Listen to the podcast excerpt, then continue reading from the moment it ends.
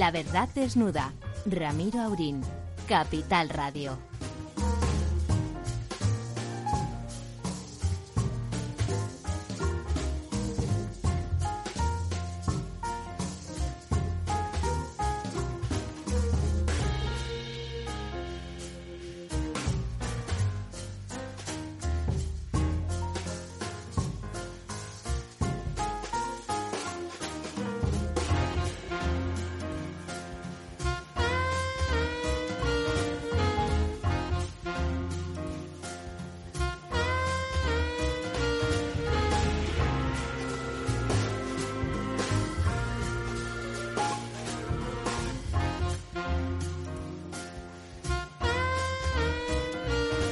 Muy buenas noches, amigas y amigos. Un minuto y medio más tarde de la cuenta, 10:08 de la noche.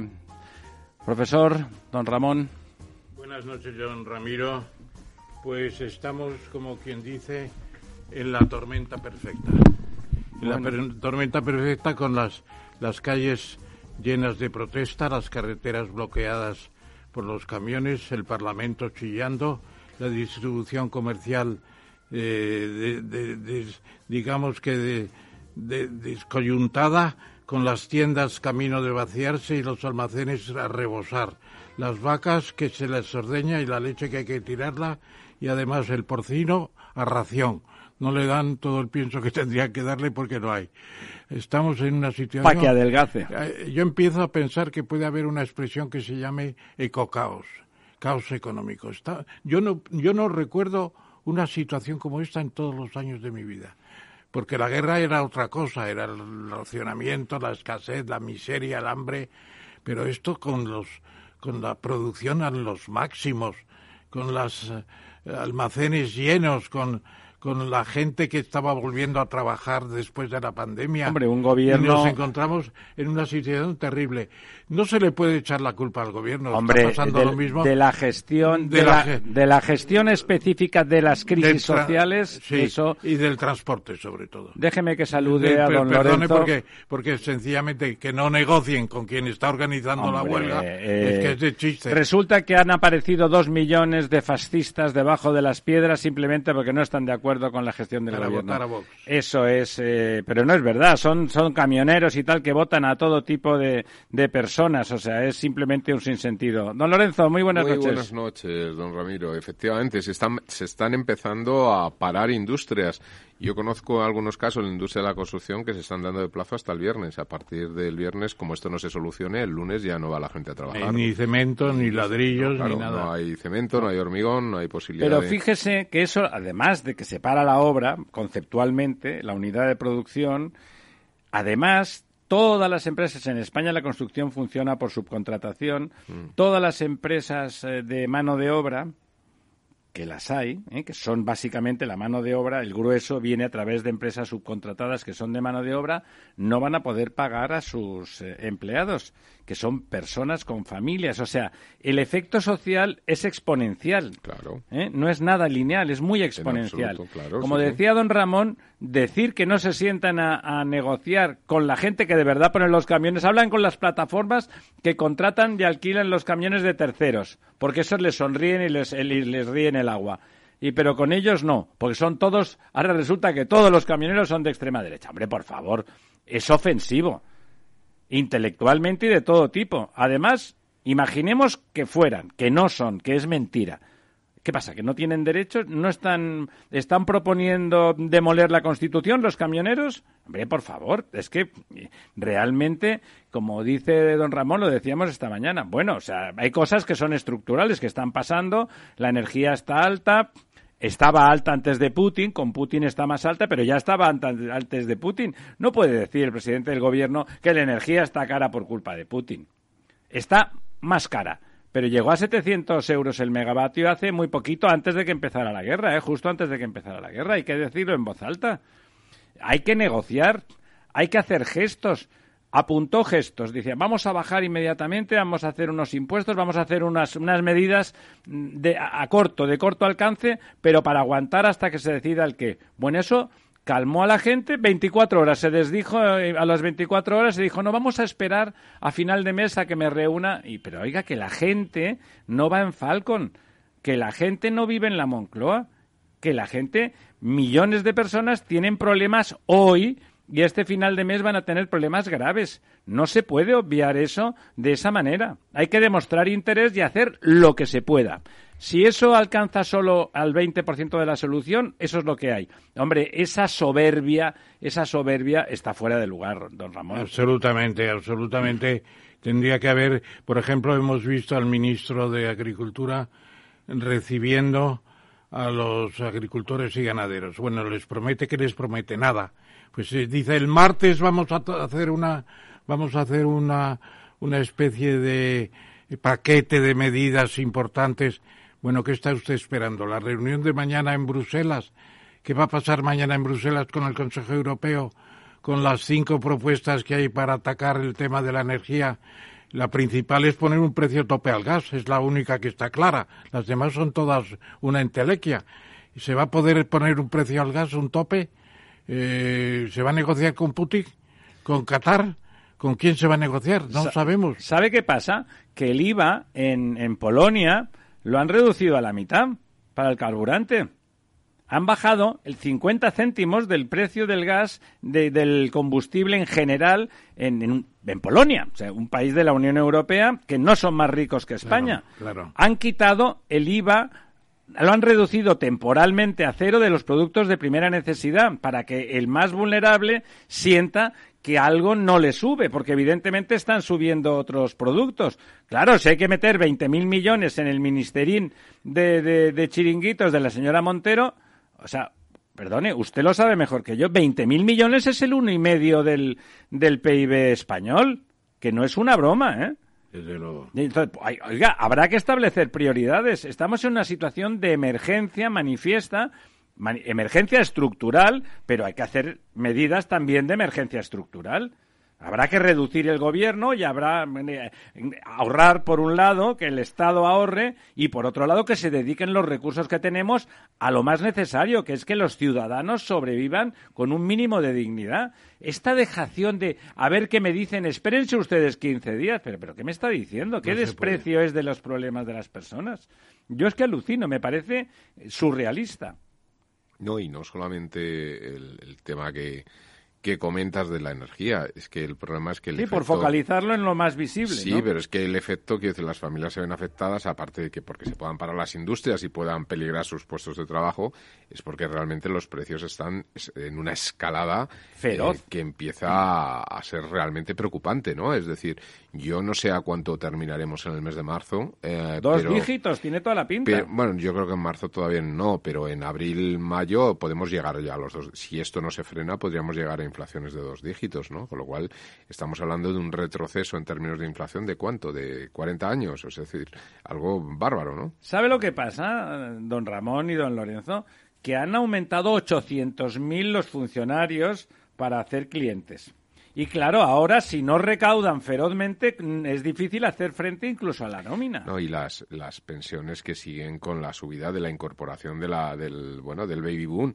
Es decir, es que realmente la factura de las pensiones sigue una escalada sin precedentes. Sí, ¿no? Pero eso no se puede evitar. La gente está viva y nos alegramos mucho. Sí, pero eso, al final, ¿no? Se produce un déficit en la seguridad social y tiene que haber transferencias desde los impuestos normales, ¿no? Es decir, desde el propio Estado, ¿no?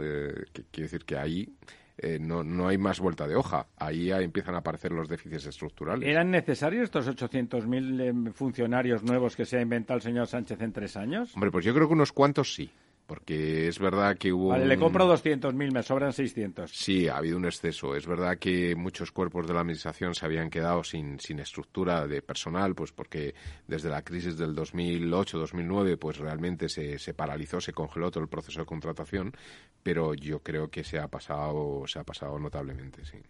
Yo lo que pienso es que estamos ante una crisis que no habíamos tenido nunca. Lo he dicho al principio, con los almacenes llenos, con la energía, con capacidades de producción impresionantes, con los antiguos métodos que se han vuelto a reutilizar en parte, pero sobre todo las renovables, que ya es un aporte muy importante. Es un caso único.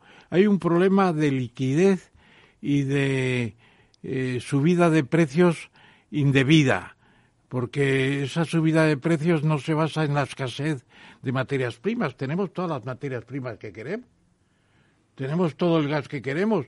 Lo que pasa es que están funcionando también unos monopolios internacionales que parece mentira que la Organización Mundial de Comercio y Estados Unidos y el G7 y el G20 no hayan tomado alguna decisión. Porque, claro, están funcionando el monopolio del gas, el monopolio del petróleo. Entre Rusia y la OPEP se ponen de acuerdo con el petróleo. Rusia y Qatar y Estados Unidos, de hecho, se ponen de acuerdo con el gas. Claro, y son unos precios insoportables que no tienen ninguna razón de ser. Es el monopolio que está funcionando, el cártel. Eso hay que atacarlo. ¿Cómo? Pues impidiendo... en el año 73-74 se creó la Agencia Internacional de la Energía como contracártel. ¿Por qué no se utiliza la Agencia Internacional de la Energía para reunir y poner unos precios tope que tienen que respetar los oferentes, los ofertantes? Pues tendría que intentarse. ¿Cómo se impone eso, don Ramón? Se impone sencillamente como... Bueno, tenemos por un lado autocracias de Oriente Medio, de Arabia y los Emiratos, Qatares y similares, que son auténticas satrapías. Totalmente. Por otro lado tenemos a Rusia, que es la más grande de todas las satrapías, claro. Y además tiene bombas. Claro. ¿Y quién más? O sea, claro, no. Estados Unidos se autoabastece a sí mismo, prácticamente claro. No vende nada. O sea que en realidad... Pues habrá que hacer una amenaza de disminuir compras, sencillamente. Para eso tenemos que tener capacidad de resistencia. Como Francia, que tiene 54 centrales nucleares y tiene la energía a la mitad del precio del resto de Europa, don Ramón.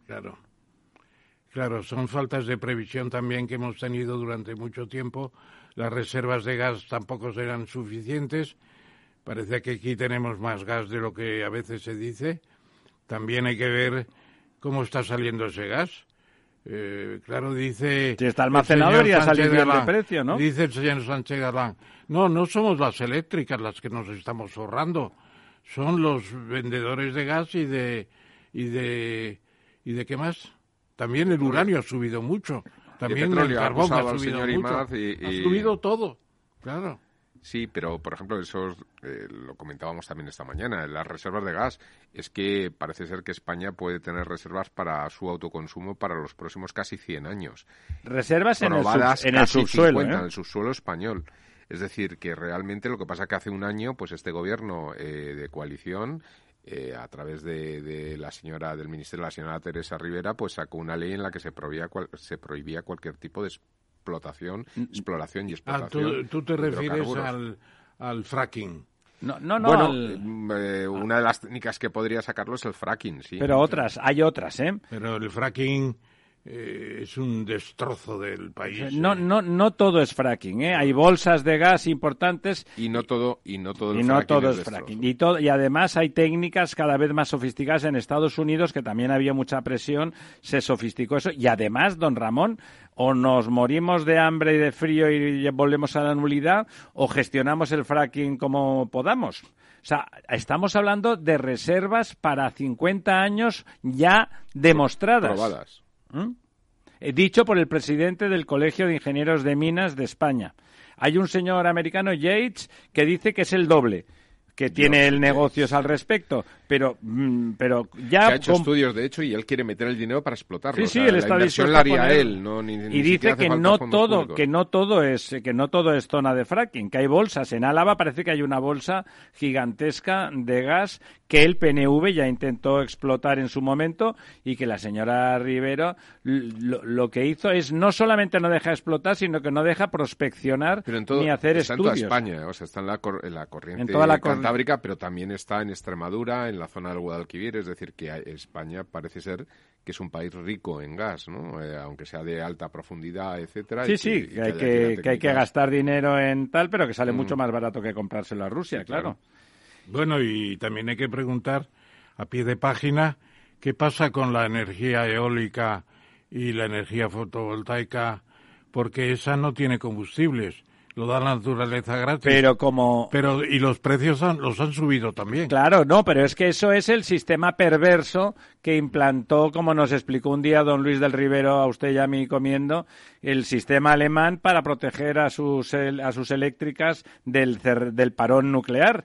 Claro, había que amortizar esas centrales que no estaban amortizadas ni de coña y, por lo tanto, ese coste marginal que el último metro cúbico de gas que se pone marca el precio para todo, mientras que eólicas y solares prácticamente el coste es bajísimo, ¿no? Uh-huh. Hay que ir a una fórmula polinómica seguramente. Pero fíjese que no... Una polinómica ponderada naturalmente. Pero los alemanes se niegan, se siguen negando, ya. Se siguen negando, siguen protegiendo a sus empresas y fastidiando a todos los ciudadanos de Europa. Eso habrá que hablarlo en algún momento. ¿Y qué va a pasar ahora que el señor Putin ha declarado que si quieren gas ruso hay que pagarlo en rublos, ¿no?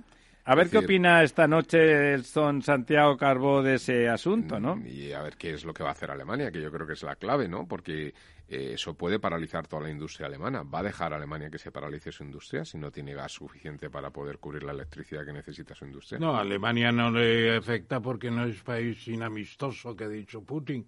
Ha dicho no? Países inamistosos. Pero inamistosos ha puesto a todos Alemania aquellos... Alemania no es inamistoso para Rusia porque tiene al señor Schroeder navegando con Putin cotidianamente. Y cobrando un dineral. Ramón, lo que ha salido en prensa es que todos aquellos que hayan establecido algún tipo de sanción económica, y entiendo yo que Alemania está dentro de la cesta de la Unión Europea. Sanciones yo creo que no son inamistosos, son Estados Unidos...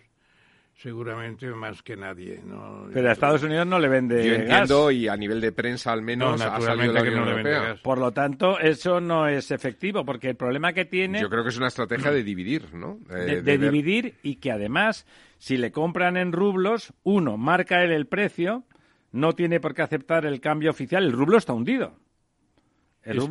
¿Sabe a cuánto estaba hoy? A 109 rublos un dólar. Es un precio ya de hecatombe total. ¿Cuánto estaba hace 6 meses? Bueno, pues estaría 14, 40, ¿no? 50, no sé. Llegó a estar incluso más... 109. Más alto, ¿no? Sí, más alto. Claro. Sí, está de derribo ahora mismo el rublo, ¿no? Pero sí, efectivamente, marcaría los precios Rusia, por una parte. Yo cuando estuve en la crisis financiera en Moscú, que fui enviado especial del diario El Mundo, estaba el rublo a 3 rublos un dólar. Fíjense lo que ha sido la secuencia del rublo, un deterioro continuo, un disparate, claro, disparate. Hoy, por cierto, hoy era el aniversario de la muerte del expresidente Adolfo Suárez, ¿no? El 8º aniversario, sí, señor, porque concretamente tenía yo una cosa que hacer. Yo creo que es hoy o mañana me parece, ¿no? Me lo dijo Jaime Lamo de Espinosa, que fue ministro. Yo creo suyo, que era hoy. Yo creo mi que gran amigo me dijo que lo iban a conmemorar en el Centro de Estudios Políticos y Constitucionales el 8º aniversario. Sí.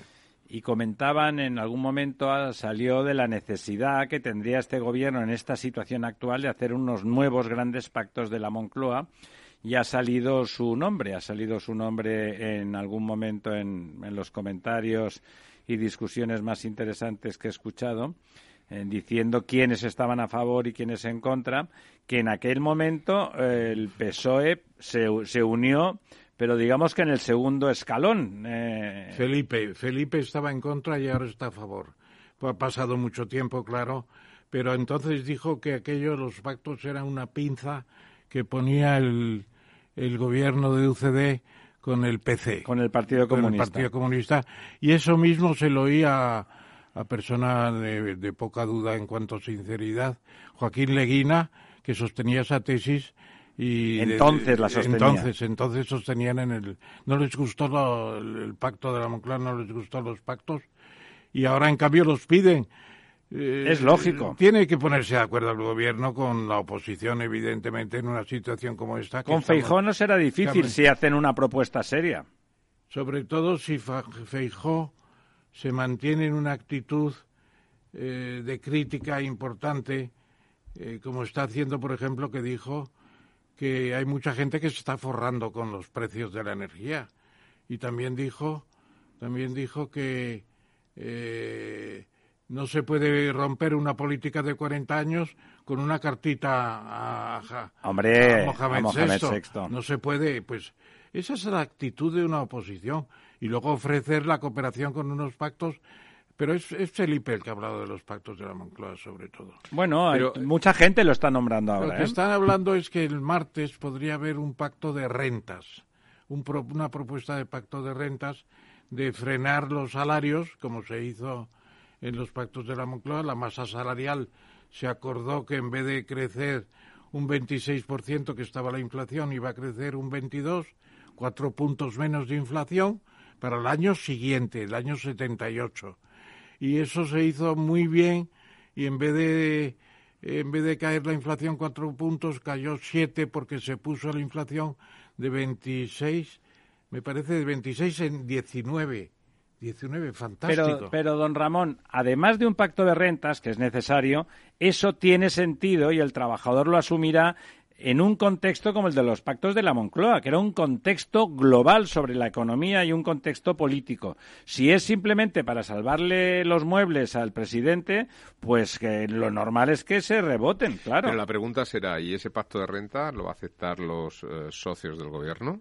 La parte de, pero los socios del gobierno, como no se quieren ir ni con agua caliente, dirán que no lo aceptan, y luego cuando se pida la comisión en el Parlamento harán como con lo del Sáhara, dirán que no a la comisión. Sí, pero ellos ahora, por el descontento popular que se está provocando también por la subida de precios, por los desabastecimientos, etcétera, es un terreno abonado para tratar de romper, y en unas elecciones... ¿Qué se juega usted que no rompen? Pues yo creo que sería el momento, porque si no... ¿A que no acepta usted una cena de esas que luego no me paga? Bueno, otra más. Esta se la cobro. Por cierto, hablando del Sáhara, aparte del tema...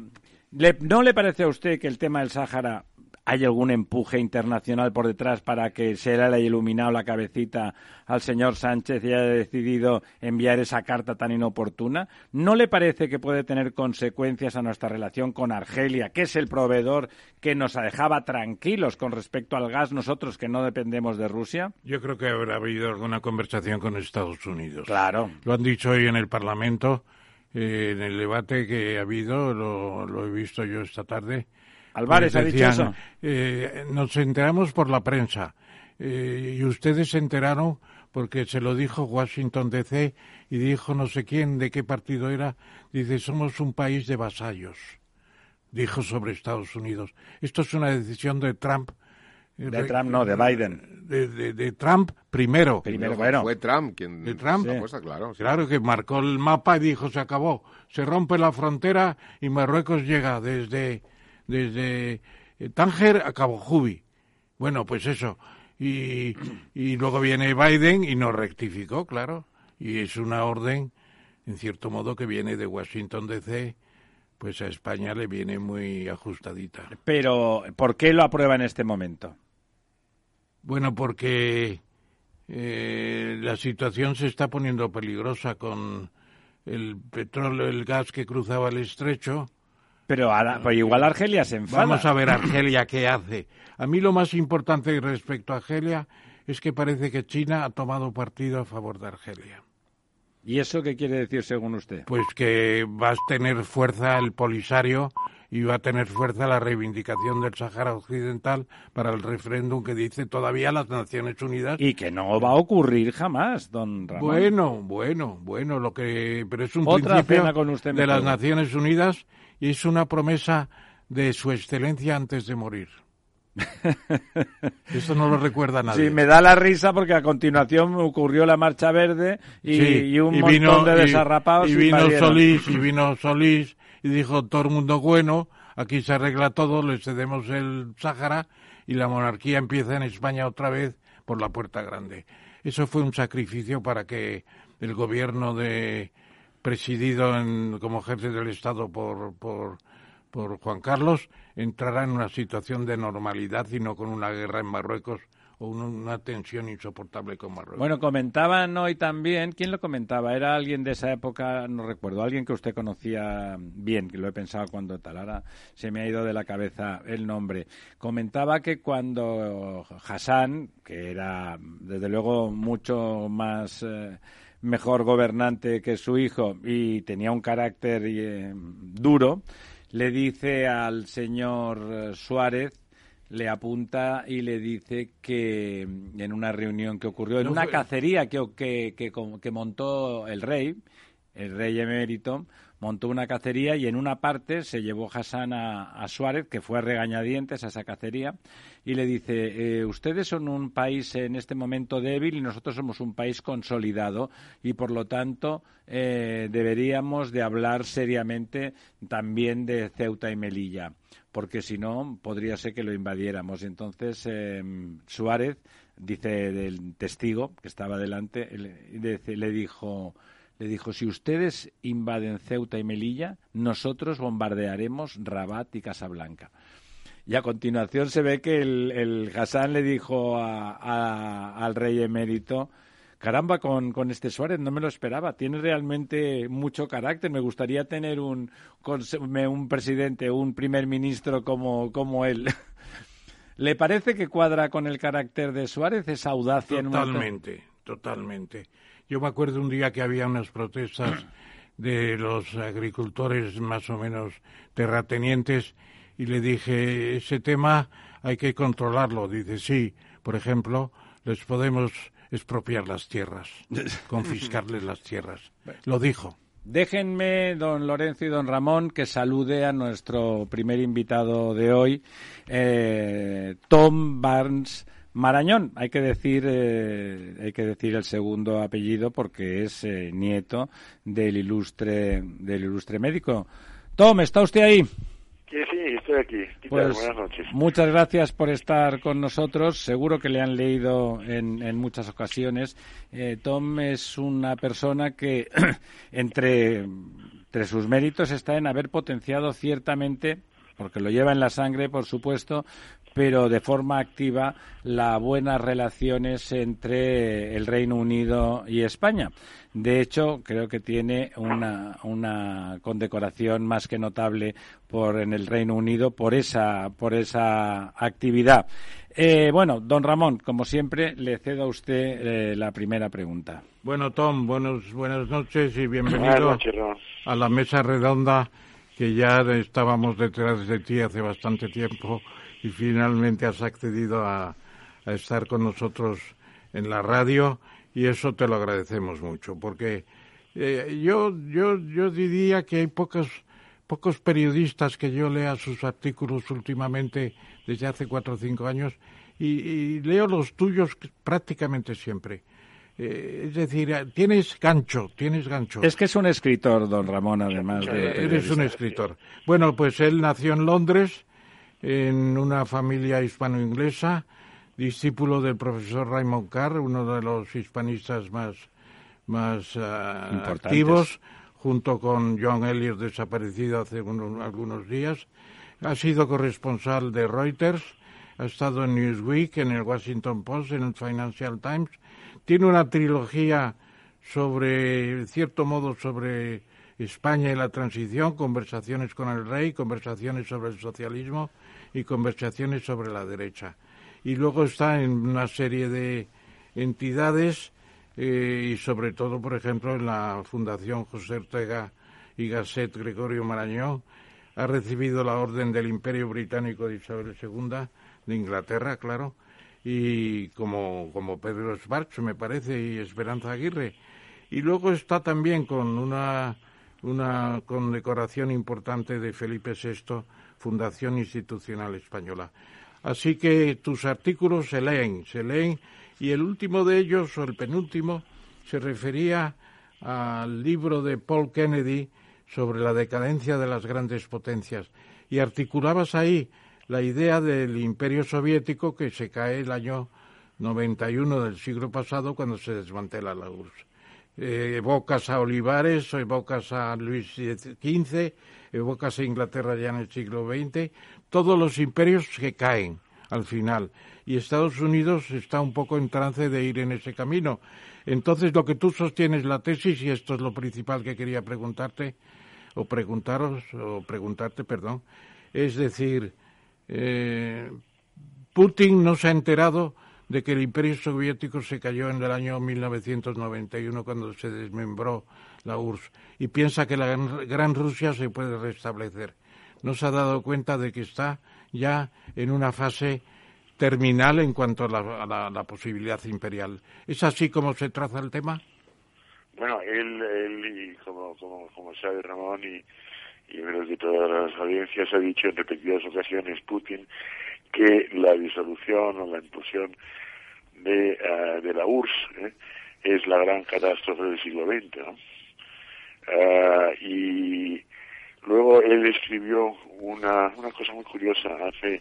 En el verano del año pasado publicó un ensayo larguísimo, unas 5.000 o más palabras, que es muy interesante, se encuentra muy rápidamente en Google, que se llama se llama Rusia y Ucrania. Y entonces ahí desarrolla su visión, su tesis de que Kiev y el pequeño Rus es digamos el centro espiritual de la Gran Rusia. Y que, digamos, la Ucrania y Rusia son las almas gemelas dentro del sovismo y son una misma nación. Y ese artículo es francamente interesante, ¿no? Porque realmente es lo que a él le motiva y pues lo que se ha lanzado a esto, ¿no? Tuvo poca difusión el artículo, ¿no? Salvo tus observaciones. Hombre, yo creo que a raíz de la invasión lo está leyendo mucha gente. Sí, claro, después, claro, es natural. Don Lorenzo. Hola, ¿qué? Buenas noches, Tom. ¿Qué? A mí me gustaría preguntarte qué opinión tienes sobre el aparato que está dentro de Rusia, detrás de Putin, los famosos oligarcas y toda la burocracia estatal que está detrás, que parece que también hay signos de que, aparte de los problemas que está teniendo en el desarrollo sobre el terreno de la guerra en Ucrania, empieza a tener problemas también internos. Empiezan a haber desaparecidos, personas que están desertando, que están saliendo del país. ¿Cómo ves la posibilidad de un derrocamiento interno de Putin si la evolución de la guerra sigue, en estancada, una situación, ¿no?, de estancada?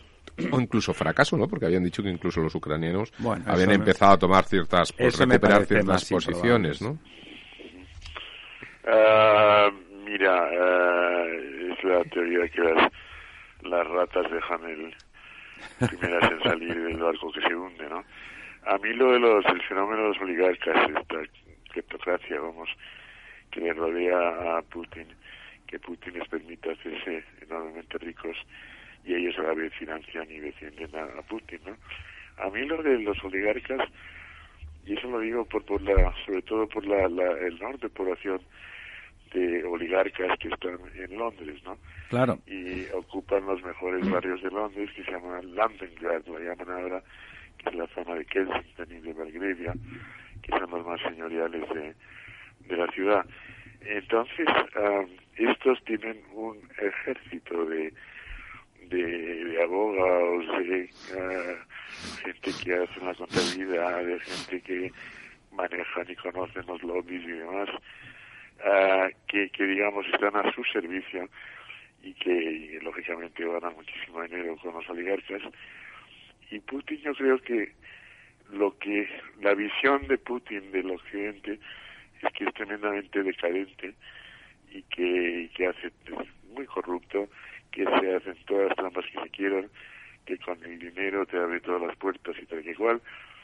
Y es la idea de que Putin conoce los sucios secretos, si quieres, del capitalismo, ¿no? Y lo cree absolutamente aberrante, aunque él también pues tiene sus yates, sus mansiones y sus cuentas bancarias, me imagino, enormes. Pero entonces él, a través de esa población de oligarcas que es tan importante, pues cree que tiene ahí la clave para decir que el occidente no se va a poner a él, que esté allá blandengue, que está decadente, que no le va a ofrecer ninguna resistencia si él realmente quiere demostrar el poderío de Rusia, ¿no?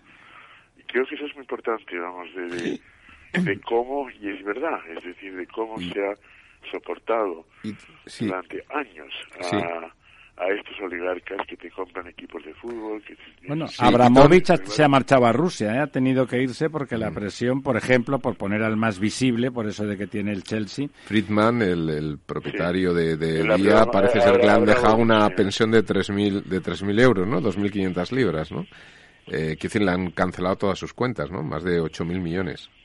Sí, pero eso se podría haber hecho hace tantísimo tiempo. Bueno, eso es cierto, Tom. Es cierto que todo Occidente, toda Europa y tal, particularmente el Reino Unido, que es donde más les ha gustado ir, a ese Londres espléndido que se creó antes del Brexit, una ciudad formidable de aquel Londres decadente que conocí cuando era muy jovencito. El Londres europeo era extraordinario, sigue siendo extraordinario, y ahí era donde quisieron ir y evidentemente se aprovechó.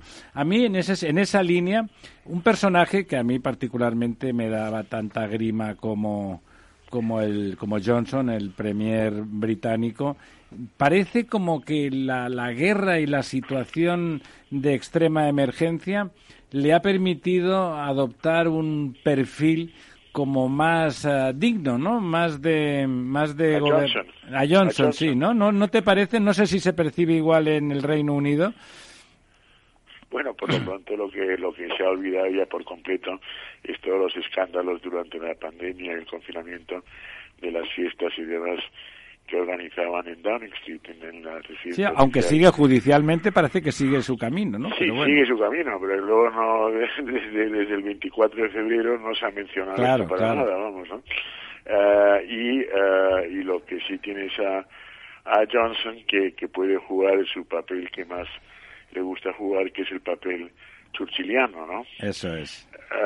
Pero hay cosas ahí interesantes, ¿eh? Que es decir, los británicos, como sabemos muy bien, es decir, tienen un ejército y toda una industria de armamento y toda una personalidad muy, muy destacada, vamos, ¿no? Y entonces ellos, el Reino Unido sí que se adelantó mucho a los demás, incluso a los americanos, en rearmar o armar el ejército de Ucrania, ¿no? Es decir, sobre todo con los misiles estos de tierra-aire para los aviones y para los tanques, los misiles estos del Javelin, en fin, una serie de armas muy sofisticadas que envían a Ucrania, que curiosamente que es que cuando empiezan los envíos masivos de armamento, pero masivos, británicos, no pueden, los alemanes, ahora que han doblado su presupuesto militar y que van también a enviar armas a Ucrania, pero en esa primera semana de la guerra, de la invasión, los alemanes no dejaban a los aviones británicos con el armamento sobrevolar el espacio aéreo alemán, tenían que dar una vuelta por los Bálticos y demás, ¿no? Y mira cómo han cambiado las cosas en Alemania. Pero los británicos, ellos dicen oficialmente que han entrenado a 20.000 tropa ucraniana, soldados, ¿eh? Que seguramente son muchos más, ¿no? Con lo cual te hace pensar que hay mucho soldado británico, oficial británico, experto británico y también estadounidense ya en Ucrania, yo creo, en plan de asesores, ¿no? Porque es decir, si entrega las armas tiene que ir acompañado por gente que enseñen a utilizarlas, ¿no? Y más armas muy sofisticadas, como esos misiles con los que seguramente han derribado tantos aviones, ¿no? Yo creo que se está haciendo un secreto muy eficaz, vamos, sobre la presencia militar de, sobre todo, de Estados Unidos y del Reino Unido. O sea, la OTAN no entra en Ucrania, no crean el espacio aéreo que decía Zelensky, pero sí que están muy presentes, porque si no es difícil entender que hayan derribado tantos aviones y tantos tanques. Claro, y que estén resistiendo. Don Ramón. Sí. Tom, volviendo un poco a la dinámica de Paul Kennedy que comentabas tú en tu artículo y al tema que nos ocupa ahora.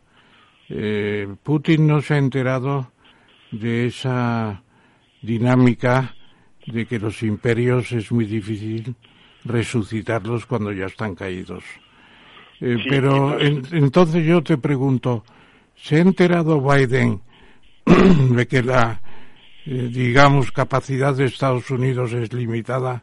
Lo demostró ya en Afganistán, como para seguir siendo el gendarme internacional, sobre todo en un momento en que surge China como una potencia de gran tamaño y capacidad tecnológica impresionante. ¿Tú no crees que estamos en el punto de inflexión en el que es necesario decir, bueno, un segundo siglo americano de gran potencia hegemónica es difícil, China tampoco puede pretender la hegemonía?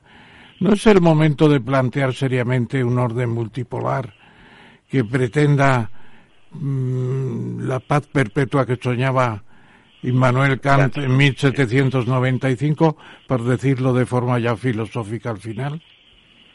No, tienes, pero el único otro actor en ese juego multipolar que hablas sería la Unión Europea, ¿no?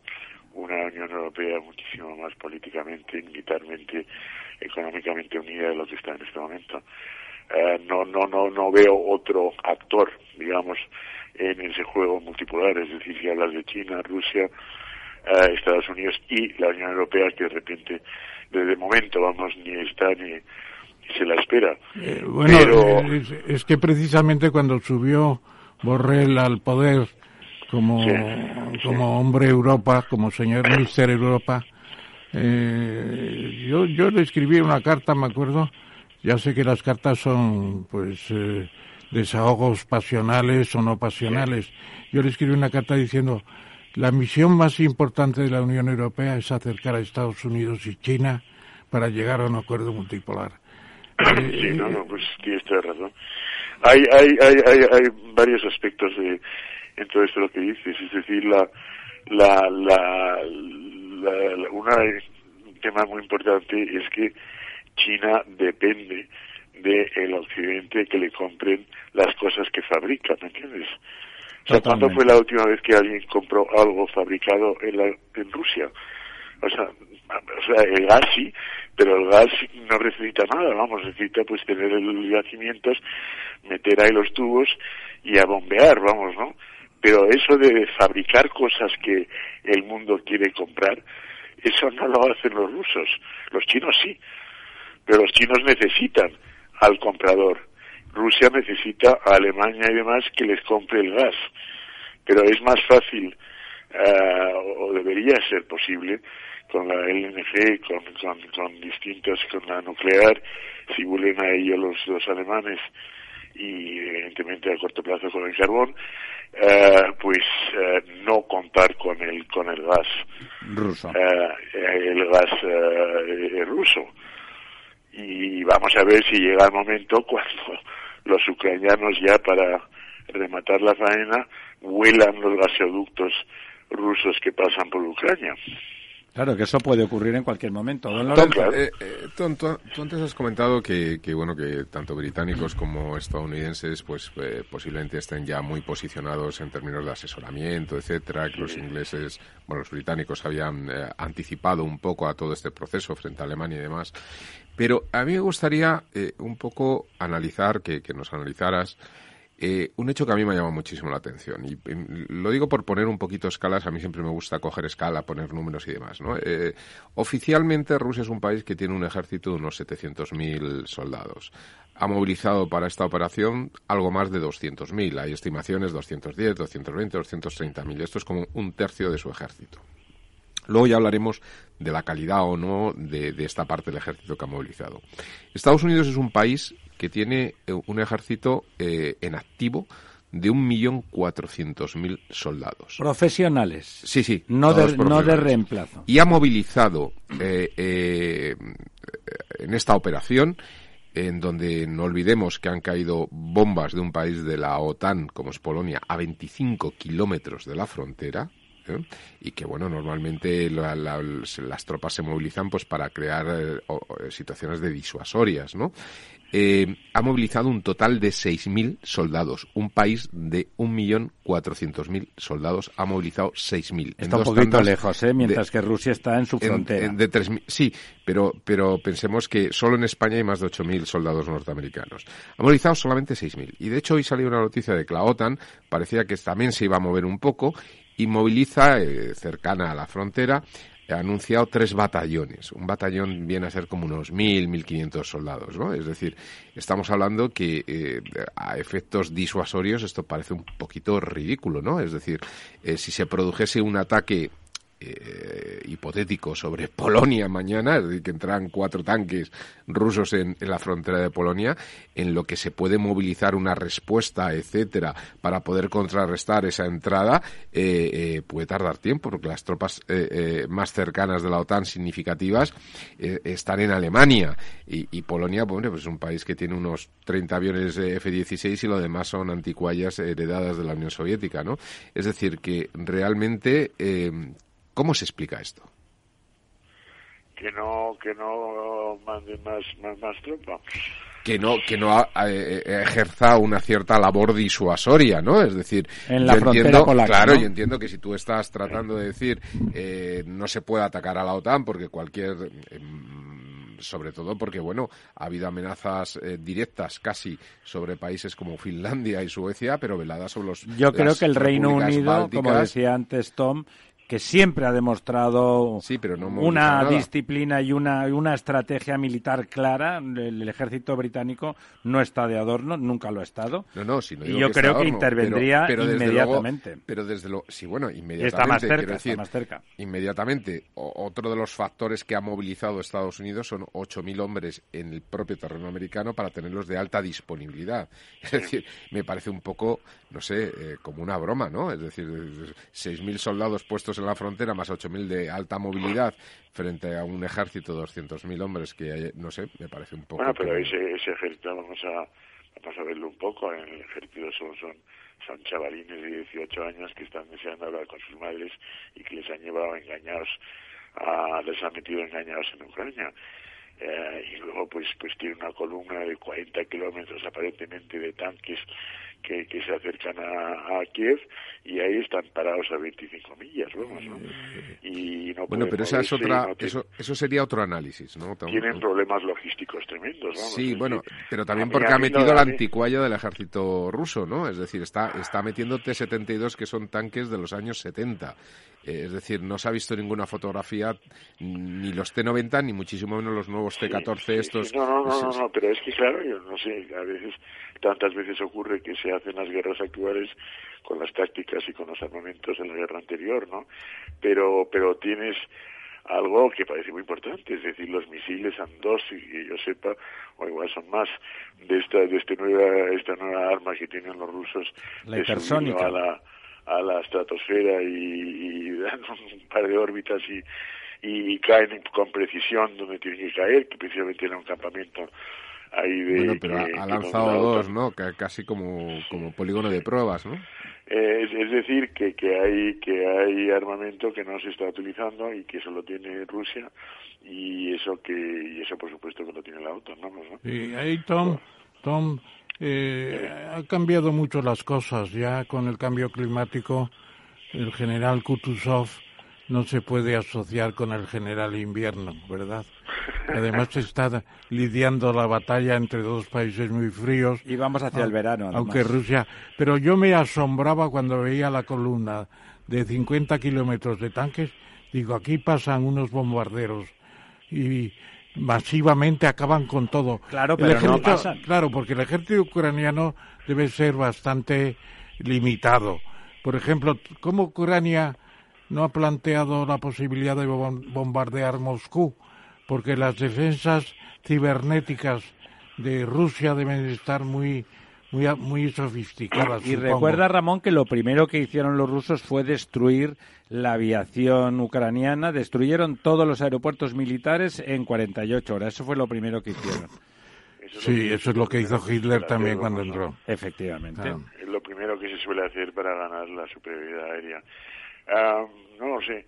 A mí, pero volviendo, antes que Ramón estaba hablando de Biden, Biden estará mañana en Bruselas, sí, y estará en el Consejo Europeo, pero estará también con el G7, estará también con... Que quería estar Johnson también y no le dejan.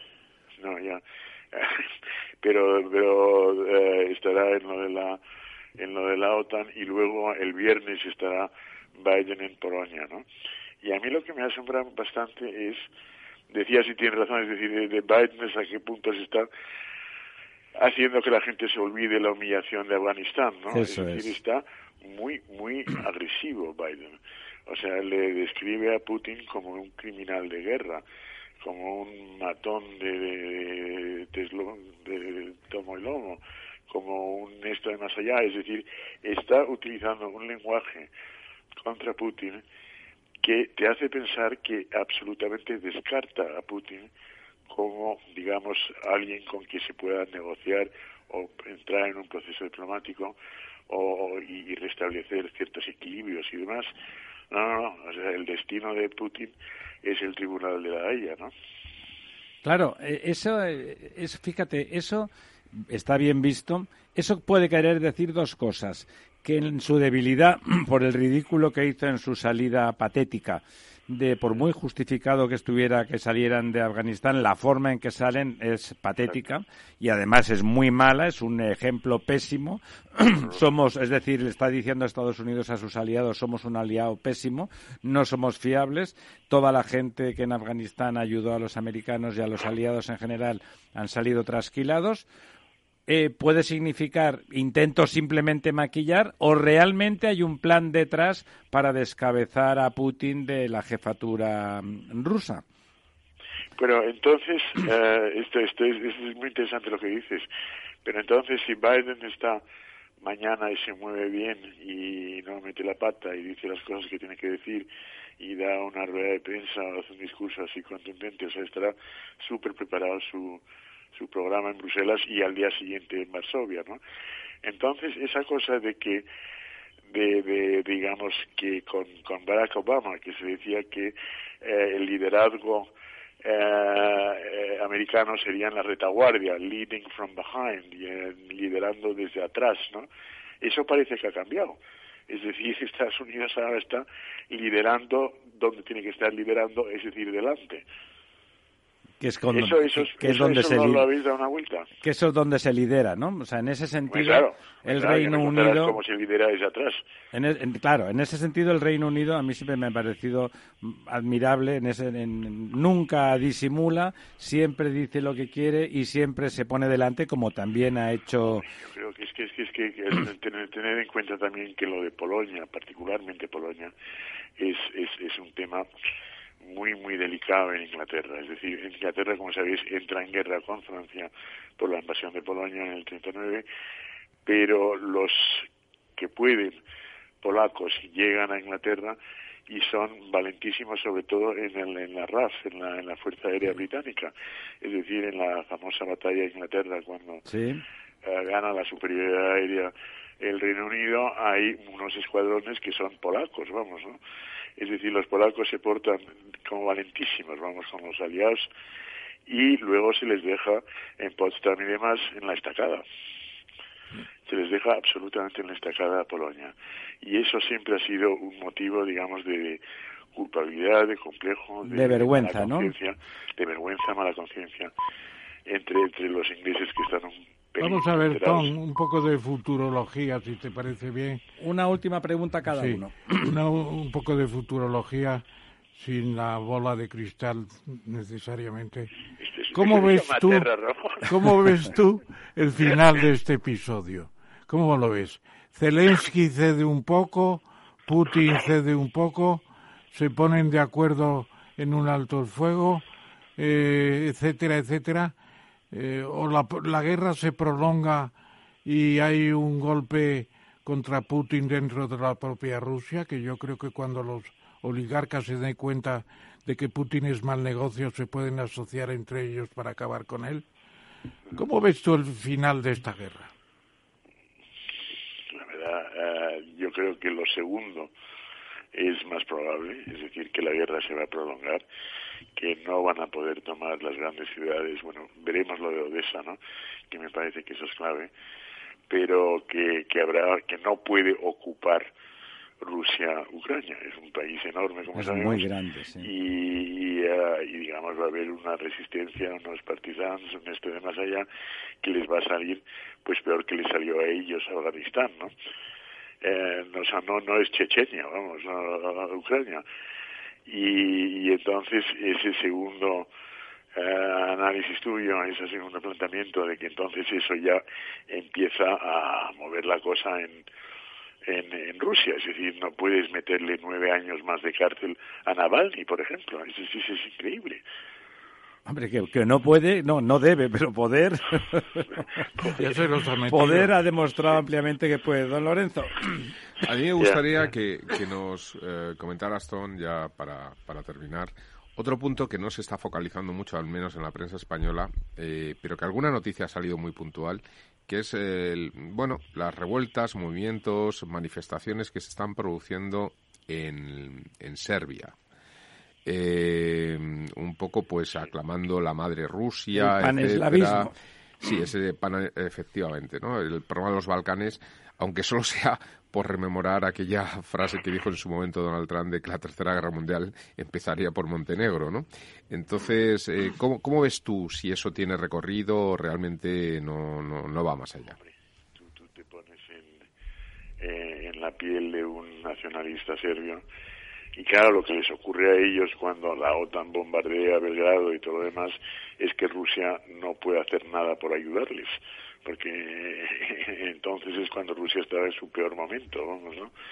Y ahora que dicen que está sacando pecho Putin y que invade Ucrania y que le importa un bledo la OTAN y demás, y que además amenaza con el botón nuclear y todas esas cosas, dicen los serbios, bueno, pues ahora esto también, ¿me entiendes? Como última pregunta, no cambiamos de tercio, pero un poquito. ¿Te parece? Antes habéis comentado que no, que el señor Johnson no podía ir a la reunión que mañana ocurre. Consejo Europeo. No le dejan, a pesar de que miembro de la Unión Europea. De que se ha aproximado un poquito. ¿Puede tener algún efecto sobre las relaciones Unión Europea-Reino Unido la guerra? ¿Puede haber una cierta aproximación? La situación dura que había del post-Brexit puede suavizarse. ¿Cabe la posibilidad de que el Reino Unido se plantee que la necesidad de un estatus intermedio entre lo que había antes y lo que hay ahora? No, perfectamente. Y yo creo que ya hay bastantes voces en la Unión Europea que reconocen la importancia del Reino Unido por el poderío militar, por la presencia permanente en el Consejo de Seguridad de Naciones Unidas, por el arma nuclear y por, sobre todo, por su intelligence. O sea, la manera en que Estados Unidos, el Reino Unido, pero también Australia, Canadá y demás, los 5 ojos que lo llaman, vamos, ¿no? Eso es una cosa muy, muy importante, y yo creo que Europa no lo tiene, vamos. Los franceses tienen algo, pero los demás no sé. Sí que lo sabes, tienen nada, efectivamente, tienes razón. Entonces, si realmente tenemos un problema serio en Europa de seguridad, hay que contar con los ingleses. Muy bien, Tom, ha sido un placer. Absolutamente agradezco muchísimo la llamada y me interesa muchísimo. Oye, pues por nosotros seguro que te llamamos con mucha frecuencia. Cuando queráis, un abrazo fuerte. Un abrazo grande, un abrazo. Buenas noches. La verdad desnuda, con Ramiro Aurín. Día Mundial de la Salud en Capital Radio. Desde el 5 de abril y a lo largo de toda la semana ofreceremos más de 7 horas de radio en directo con numerosos expertos y un amplio equipo de profesionales en las distintas disciplinas de nuestra sanidad, con atención especial a la pospandemia. Especial Día Mundial de la Salud con Francisco García Cabello.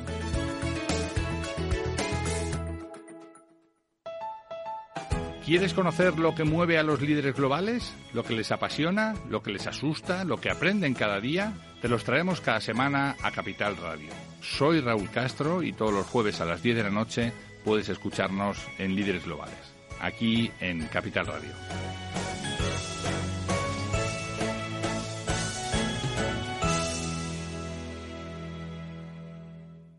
La verdad desnuda. Capital Radio. Aquí estamos de vuelta. Ya teníamos sentados lo que más nos gusta de nuestros invitados cuando nos acompañan aquí, como cuando no había pasado nada, todo esto del virus malvado, y nos veíamos a la cara y podíamos, del feeling, ese feeling que se genera cuando uno tiene a las personas delante. Por lo tanto, le agradecemos doblemente a don Santiago Carbó, uno, que esté con nosotros, y dos, que esté físicamente. Muchas gracias, Santiago. Placer. Y bueno, Santiago Carbó, seguramente ustedes necesita poca presentación. Es el máximo responsable de Funcas, es un analista financiero y economista importante y representativo, y bueno, con él vamos a seguir hablando de las cosas, sobre todo de las cosas de Rusia, de las que él está escribiendo desde el punto de vista económico mucho, pero como siempre le cedo la primera pregunta a nuestro profesor don Ramón Tamames. Bueno, muchas gracias, Santiago, por estar en esta mesa redonda que ves, y efectivamente tu presencia es muy de agradecer. Natural de Gandía, Valencia, estudioso de económicas, luego llega decano de la Facultad de Ciencias Económicas y Empresariales de Granada y el director anteriormente de su departamento de Teoría e Historia Económica. Profesor también en el CUNEF, que es una entidad de la banca privada en España muy activa en la enseñanza de la economía, y ha trabajado en numerosas ocasiones. Tenemos una extensa lista de sus trabajos, nos llevaría toda la noche leer la lista, y podríamos decir que es un economista que da la cara, que se presenta en la prensa, fundamentalmente en El País, en televisión, en numerosas ocasiones, y eso es bueno. Y ya la pregunta vendría un poco antes de hablar de las sanciones, que son muy importantes. Luego le decimos nosotros. De hablar de los bancos centrales. Estamos en una situación que algunos dirían que es caótica. Una situación caótica de economía como no hemos visto nunca prácticamente. La calle en protesta continua, las carreteras bloqueadas por los manifestantes del transporte, la distribución comercial con almacenes repletos y tiendas que tienden a vaciarse, vacas que se ordeñan y luego hay que tirar la leche, y cerditos que están con la cartilla de racionamiento a régimen porque no les llega el pienso en las macrogranjas tan poderosas que decíamos hace solamente un mes. ¿Cómo se resuelve eso? El martes dicen que hay un paquete de medidas económicas del gobierno. Mañana se reúne el Consejo Europeo para la cuestión energética fundamentalmente. Unos pactos de la Moncloa, dice Felipe González, que tampoco le gustaron los primeros. ¿Cómo se plantea, Santiago? Bueno, Ramón, tú conociste bien los pactos probablemente de la Moncloa. Fue el gran gestor de esos pactos. Es decir, que vamos a ver, yo creo que la situación es de mucha tensión. Lo que pasa es que yo creo que hemos aprendido a gestionar las crisis, ¿no? Es decir, la pandemia más o menos... Qué optimista, bueno, Santiago. No, la primera ronda de la pandemia fue fatal, pero luego... la economía más o menos empezó a sobrevivir, estando, si no con confinamientos, pero sí que estábamos siempre pues con restricciones de horarios, problemas de movilidad. Pues, es decir, que eso era un entorno muy complicado para que la actividad económica volviera de alguna manera a recuperarse, y poco a poco se fue recuperando, ¿no? Ahora hay momentos de mucha tensión porque además, pase lo que pase en Ucrania, que ustedes estaban hablando de una manera muy interesante con Tom Burns Marañón, ¿no? Si no me equivoco. Yo creo que esto va a durar, las consecuencias, porque supongamos que mañana firmaran un alto el fuego o incluso la paz, que no va a ocurrir. Que no va a ocurrir. Bueno, pues Ucrania está tocada y Rusia está tocada, entonces el papel que ellos tienen los suministros, pues lógicamente no se va a recuperar fácilmente, ¿no? Entonces vamos a tener durante bastante tiempo los combustibles a un precio elevado. Ahora hay que ver que no esté en una situación imposible, que es donde han estado y donde ha generado este gran estrés en la economía y en la sociedad española. Y yo además pienso que la pandemia del todo no se ha ido, está dando algún coletazo. Quizás la fase aguda, pues España no vuelva a tener nunca, porque claro, es que nos hemos vacunado todos. Y el que no lo ha pasado. Es que no lo ha pasado, es que en España hemos tenido ya antes de los países que lo puede tener, no más fácil, pero si uno ve el grado de incidencia en Alemania y tal, está muy por encima del nuestro. Sin embargo, en China no. Una de las grandes fuentes de abastecimiento. Otra vez está cerrando ciudades grandes y ya veremos lo que lleva todo aparejado, lo que lleva aparejado ahí, ¿no? Porque para mí, además, China al no vacunar es vulnerable en ese sentido, ¿no? O haber vacunado menos, ¿no? Entonces, el entorno es muy, muy complejo. Quizás un país con las finanzas públicas tan debilitadas como el nuestro, que yo creo que llevamos pues unos cuantos años en los que, por la pandemia y por otras razones, pues no hemos hecho los deberes de que en algún momento Bruselas nos pedirá de consolidación fiscal. Estamos en una situación muy, muy compleja, porque hace 2 años hubo que crear ERTEs, pagarlos, programas ICO con los avales, hubo que crear todas las ayudas. Pero eso se debe. Y ahora nos va a tocar, porque claro, es decir, ¿qué haces? ¿No ayudar y que los camioneros y los suministros se queden colapsados? No, es decir, algo tienes que pensar, ¿no? Entonces, eso va de alguna manera, a aumentar el gasto público. Y necesitamos el apoyo europeo. Nosotros, yo creo, por nosotros solos vamos a tener alguna dificultad. Y una cosa que has dicho, Santiago, que es muy interesante, es que la guerra se puede prolongar. Se puede prolongar. Y aquí hay un factor importantísimo. Resulta que los contendientes, uno es el zar de la energía y el otro, Ucrania, los alimentos. El de los cereales. Es impresionante con el girasol, con los cereales, con la soja creo que produce. No, soja no produce. Pero maíz, bueno, maíz y trigo. Eso sube los precios internacionales a tope. Sí, porque no hay sustitutivos fáciles. Y la energía tampoco. Estados Unidos se puede beneficiar tanto en energía como quizás en cereales también, pero no puede sustituir a un granero que era Ucrania. Ucrania pensamos que es un país pequeño, mucha gente, que va a ser un país enorme. Es muy grande. Es un país enorme, no es Rusia, pero es un país enorme. Don Lorenzo. Sí, comentabas tú un poco el tema, efectivamente, en la línea del alargamiento de esta guerra que bueno, pues se va a reflejar en una subida de precios de la energía, de las materias primas, etcétera, que se puede prolongar.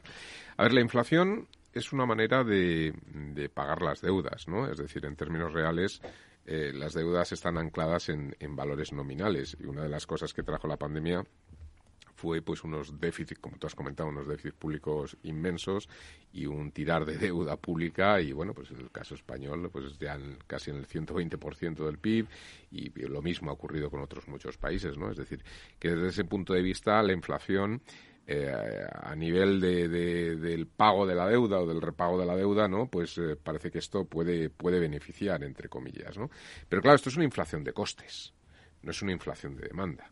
Es decir, las políticas de los bancos centrales están absolutamente, iba a decir, mermadas, ¿no? Es que son inhábiles, ¿no? Es decir, tú lo que puedes hacer. El caso de Estados Unidos es un poco distinto, porque Estados Unidos, antes de que empezara todo este proceso, pues tenía un recalentamiento de demanda, y ahí, bueno, pues podría estar justificado una cierta subida de tipos de interés, pero en el caso europeo yo no lo he visto en ningún estado, ¿no?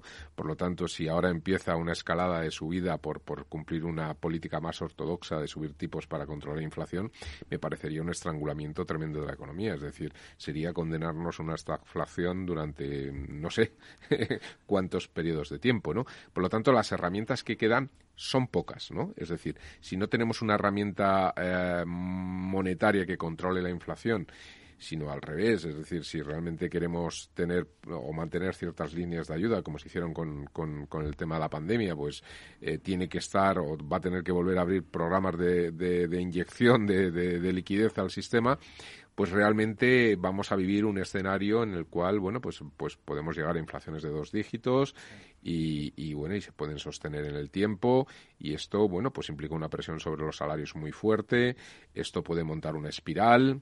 Esas espirales, si se sostiene esa guerra durante el tiempo, pueden ser explosivas, en lugar de, es decir, que pueden seguir creciendo, y por lo tanto nos encontramos en un escenario en el que yo creo que no estábamos preparados, ¿no? Bueno, la verdad es que no nos lo esperábamos, que en 15 años íbamos a tener, los dos primeros golpes fueron muy duros, la crisis financiera, luego la pandemia, con todo lo que supuso de repercusiones económicas, y llevamos un mes, pero es un infarto. Esto es un infarto porque esto mejor no es una...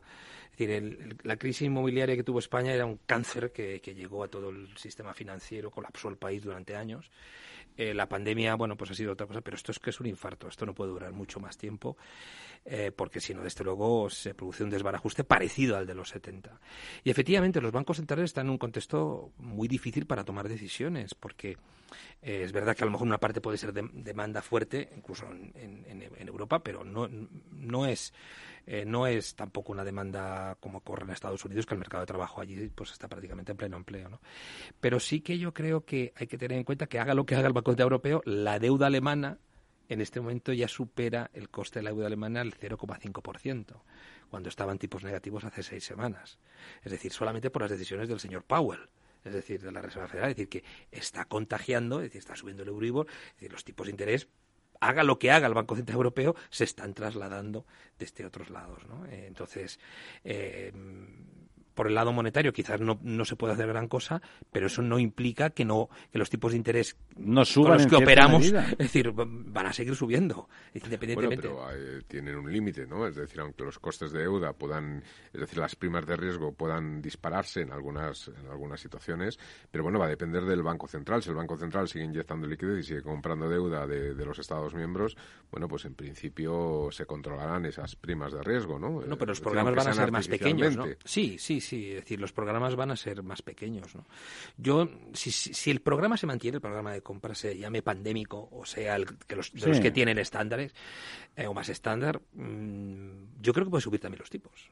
Porque es que tipos negativos yo creo que tampoco es el... No, y además si en Estados Unidos... No es el ámbito... Bueno, perfecto. De hecho, tipos negativos pero sí que necesitas... Con inflaciones de 2 dígitos, claro, y tipos, claro, de interés de, pongamos, el 1,5, el 2, son tipos de interés reales negativos, ¿no? Efectivamente, aparte muy negativos. Muy negativos. Y además, decir que... el dinero compite entre sí, no puede haber en un lado del Atlántico diferencias de tipos muy grandes a un lado y a otro. O sea, no, el mercado está... No puede ser. Están demostrando que hay vasos comunicantes. Totalmente. Lo está demostrando en este momento. Para mí el gran problema es que el Banco Central Europeo no puede retirar todas las compras porque ya no es un problema de que suba. Hunde a los bancos centrales. No, es que no es que suba solamente los costes de deuda para todos, es que a lo mejor empezamos a tener problemas de primas de riesgo por la falta de credibilidad de algunos gobiernos y de algunos estados, que tienen una carga de deuda mucho mayor que hace 5 años, no se habla de cómo consolidar, etcétera, y una productividad y una competitividad preocupante, y desgraciadamente por los países del sur de Europa podríamos volver a tener una presión, y esto incluiría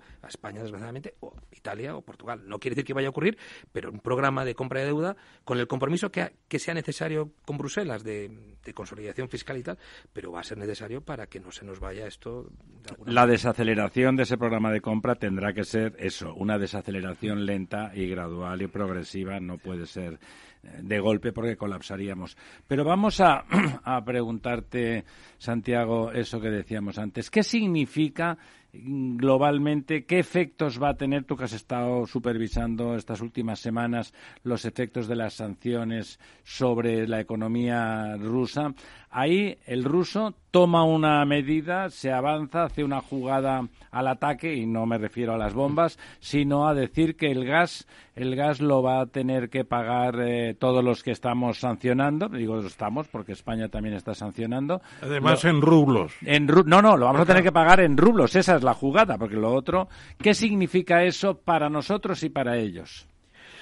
Bueno, es una triquiñuela que no sé qué efecto... ¿Qué efecto crees que tendrá? ¿Qué efecto grande? Vamos a ver, evidentemente va a poder conseguir divisas y nosotros tenemos que comprarle rublos. Si lo quieren rublos, él va a obtener divisas, porque claro, para que nos dé rublos, ¿no? Tenemos que darle. Aquí el problema no es... romper el compromiso de las sanciones. Bueno, ¿no? Pero aquí el problema no es en que le pagamos, el problema es que seguimos comprando gas. Claro, ese es el problema de fondo, ¿no? Ese es el problema. Es decir, si seguimos comprando gas, si se lo pagamos en dólares o en euros o en libras esterlinas, pues es lo mismo que pagarse en los rublos, si antes hemos tenido que cambiar probablemente con su banco central para obtener rublos, ¿no? Porque no creo que haya muchos rublos fuera de Rusia. No, hay que hablar con el cambio, claro. Realmente el gran problema es que seguimos comprando gas. Es decir, y aunque se está reduciendo la dependencia... Es muy lenta. Pero y algunos países no pueden hacerlo tan fácil. Yo creo que el matiz está ahí, ¿no? O sea, si yo tengo que pagar el petróleo, también le estamos comprando petróleo, pero el gas, si lo tengo que comprar en dólares, yo deposito ese dinero en unos bancos occidentales que tiene bloqueadas las cuentas. Si lo tengo que comprar en rublos, o localizo los rublos en Occidente, no es moneda de reserva, que no hay, habrá un mínimo. Hay que ir a Rusia. O tengo que entrar vía Banco Central ruso, además el dinero va al Banco Central para la compra, en cuyo caso ahí es donde ellos empiezan a tener divisas, ¿no? Es clave, ¿no? Sí. ¿Están teniendo, Santiago, efecto las sanciones? Sí, yo creo que están teniendo un efecto devastador. ¿Devastador realmente? Yo creo que es la primera vez que realmente se han hecho unas sanciones que han hecho un daño grande. Hoy ya están haciendo daño. Sí, independientemente que uno dirá, bueno, pero la gente aún sigue viendo que va al supermercado, etcétera, pero ellos empiezan a tener graves problemas de abastecimiento, una gran desconfianza en su sistema bancario, es decir, están teniendo ya muchísimos problemas internos. ¿La inflación es verdad que está en el 20%? Eso parece, de todas maneras, es como preguntarse a determinados países, ¿no? A China, tal, no tenemos una gran transparencia, ¿no? Pero es probable que esté sufriendo un proceso inflacionario porque muchos bienes se les ha ido a las nubes, porque hay una carencia enorme, ¿no?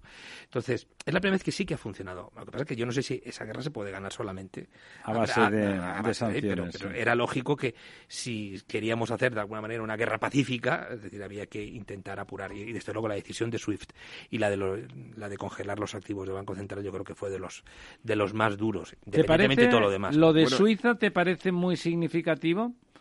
Que Suiza también se sumara después de 500 años de neutralidad, es decir, de muñir la vaca de las guerras europeas.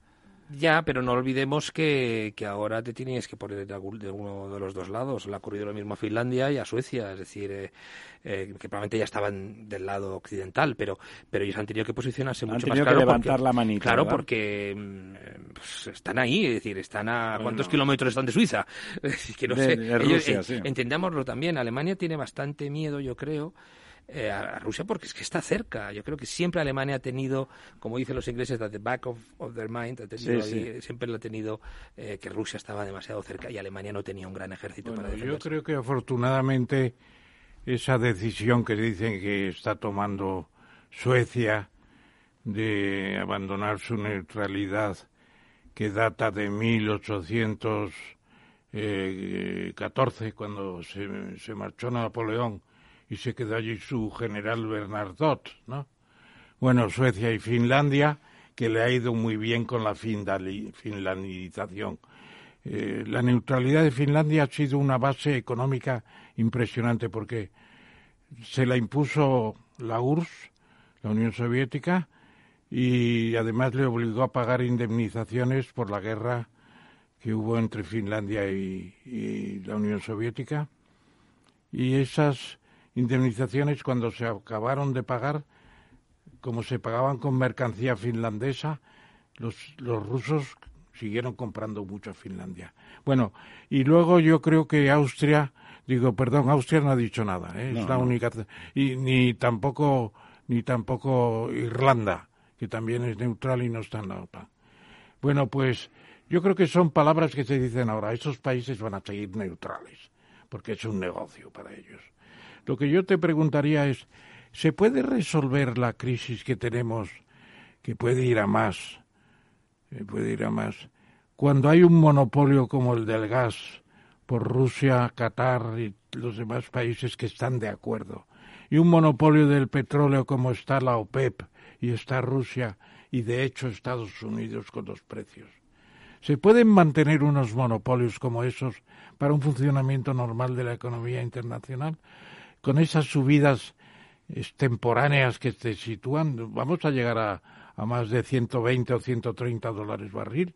Claro, la Organización Mundial de Comercio no tiene fuerza, ya lo sé. La fuerza está en las potencias.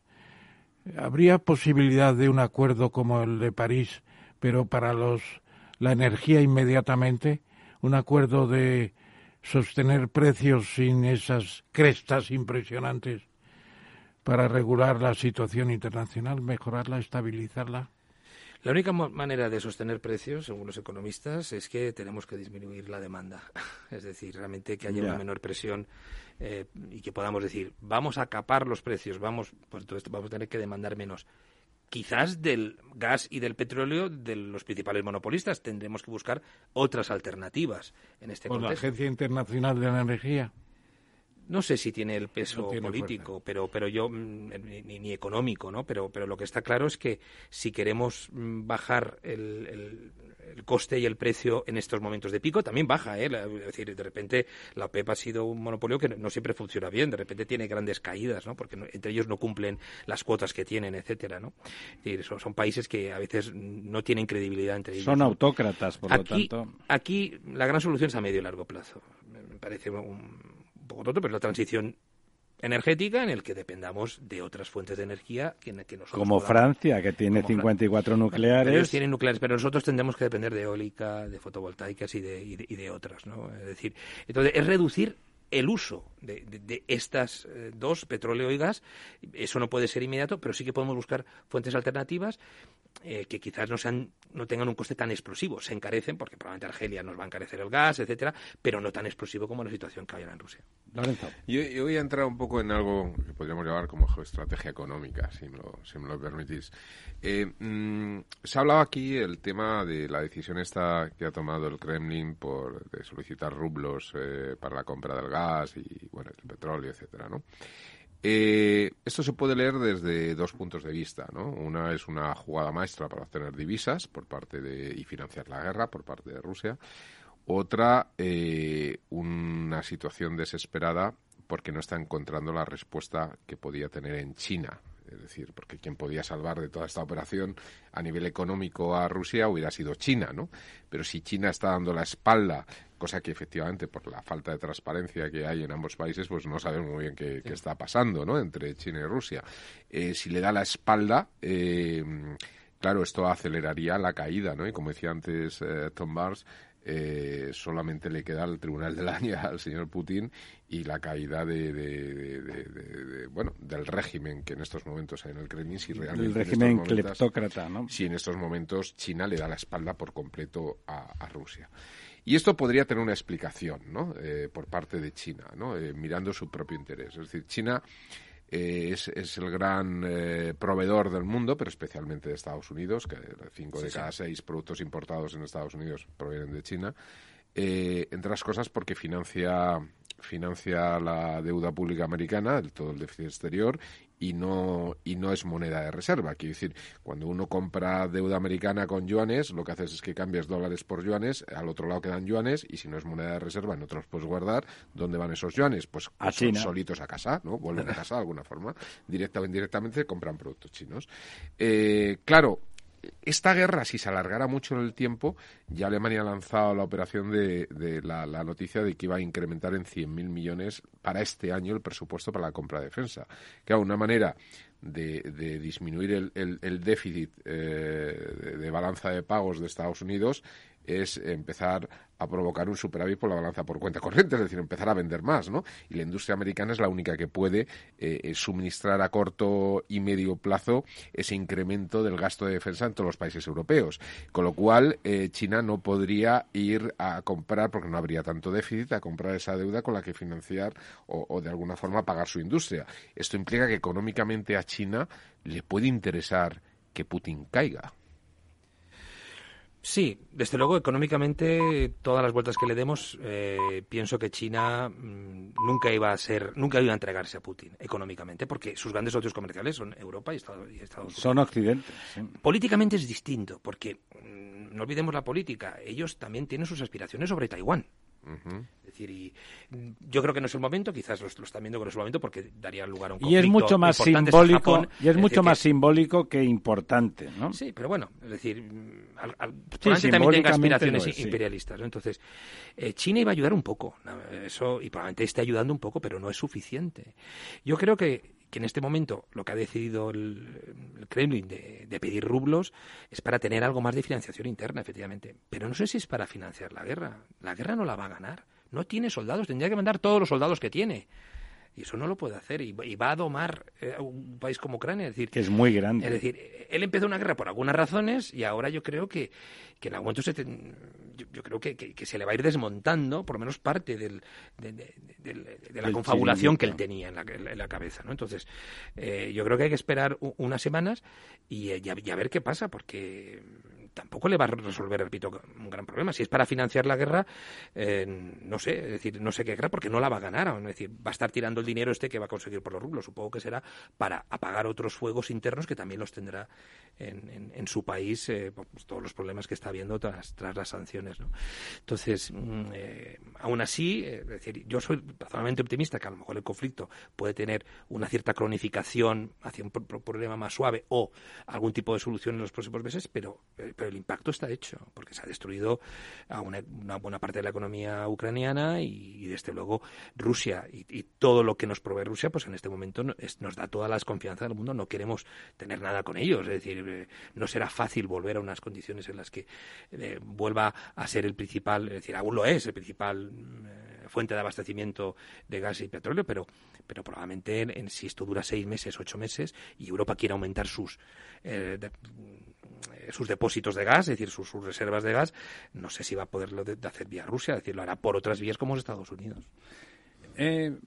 Volviendo a España, la guerra ha puesto en más crisis, lo decías antes, hemos hecho PERTES, hemos gastado muchísimo dinero, tenemos una deuda que era estupenda porque iban financiándola el Banco Central Europeo comprando de todo y muy barato, todo estaba genial, era como que no había mañana, cualquiera que sabe de números y vosotros particularmente sabéis que todo lo que se debe hay que pagarlo un día, aunque te lo dejen muy barato, hay que pagarlo un día.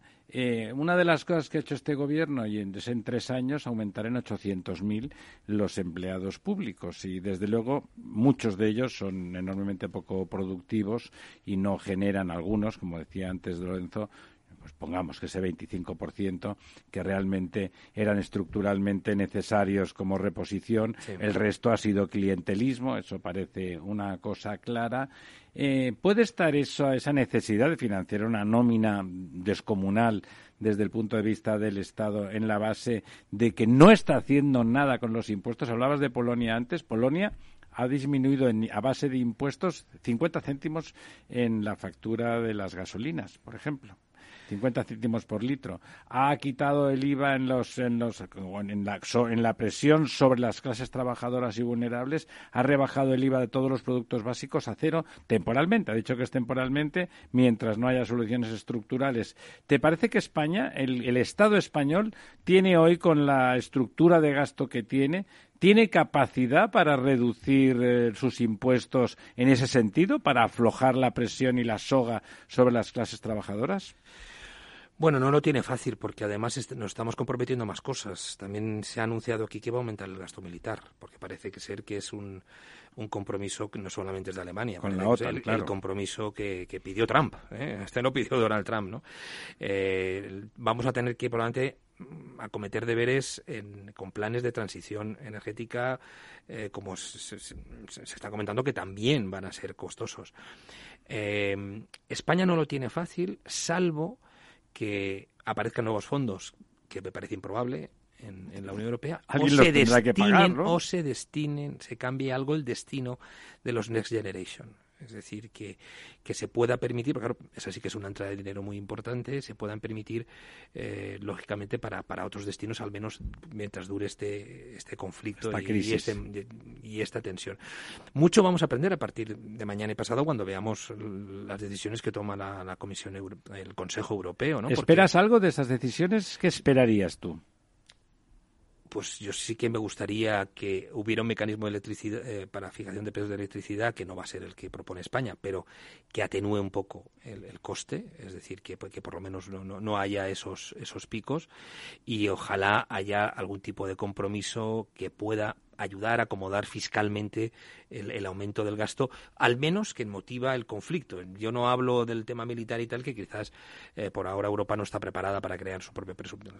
El coyuntural, digamos. El coyuntural. No, yo no sé qué va a hacer el gobierno el martes y qué paquete de medidas tienen en la cabeza, porque primero tenemos que ver qué pasa mañana en Bruselas con el Consejo Europeo, que va a ser importante.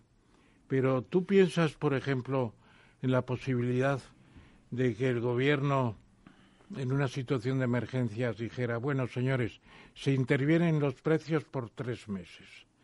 El metro cúbico de gas, ahora no tengo la cabeza cuánto es, pues sería X. Las gasolinas las ponemos a 1,50 al litro. El gasóleo a 1,40. El megavatio hora a 200 de tope o a 180. O a 300, teniendo en cuenta que está a 800. Con los consumos que se hacen de todo eso, en 3 meses se calcularía una cifra. Es un déficit de tarifa parecido a acumular una deuda, pues no sé, podrían ser 4.000, 5.000 millones de euros. Bien empleados estarían para salir de ese atolladero que tenemos. Sí, pero tiene que autorizarlo Europa. Claro. Tiene que autorizarlo Europa. Eso tiene que autorizar. ¿Europa ha autorizado las gestiones de Polonia que has dicho tú antes? Bueno, sí, sí, porque es, pero yo creo que es distinto. Bajar los impuestos es cosa tuya, sí, otra cosa es topar los precios. Es que, claro, ahí alteras los principios de la competencia, claro, podríamos decir, ¿no? Los impuestos son cosas que tú dejas de cobrar. Entonces, lo veo... o sea, si Europa permite situaciones extremas... Una transitoria de 3 meses de subidas de bajadas de precios para restablecer una cierta normalidad, es una operación... Son unos pactos de la Moncloa europeos, ¿no? A calcular. Sí, pero no lo harían todos los países. Claro. Es decir, hoy algún analista hablaba que podría ser para España, Portugal y para algunos países del sur, ¿no? Se comentaba algo así, ¿eh? Es decir, que da la posibilidad de 3 meses de situaciones extraordinarias, ¿no? Pero bueno, tiene que aprobarlo Europa. Y no sé. Sería interesante hacer el cálculo, ¿verdad? Bueno, pero sí, no lo ha hecho usted mal. 4.000, 5.000 millones. Seguro que está por ahí el nivel. Y bueno, eso o el caos. Entonces yo creo que estaría bien gastado en este. Claro, eso o el caos. Estabilidad y además, social. Con los 130.000 millones de deuda que ya tenemos pública seguramente, te dicen 6 o 7.000 si resolvemos la situación que tenemos, que es terrible. No nos damos cuenta todavía. No, sí que nos damos cuenta, Ramón. La gente está en la calle. No nos damos cuenta. Lorenzo. Santiago, antes comentaba, hablando con Tom, el profesor, sobre el tema de que el martes que viene podía haber una reunión para iniciar una especie de diálogo de política de rentas, etcétera. ¿Tú crees que esto es posible? Es decir, los sindicatos, la última noticia que yo había leído es que ya estaban reclamando un 5% de subidas salariales, pero la inflación desde aquella noticia ha subido significativamente, se cerraba en el 7 y pico, anteriormente estamos en el 5 y algo, parece que apuntan a las dos cifras. ¿Tú crees que los sindicatos van a entrar, que va a haber un control, una limitación de salarial? ¿O podemos entrar en una nueva espiral adicional de conflictividad laboral importante?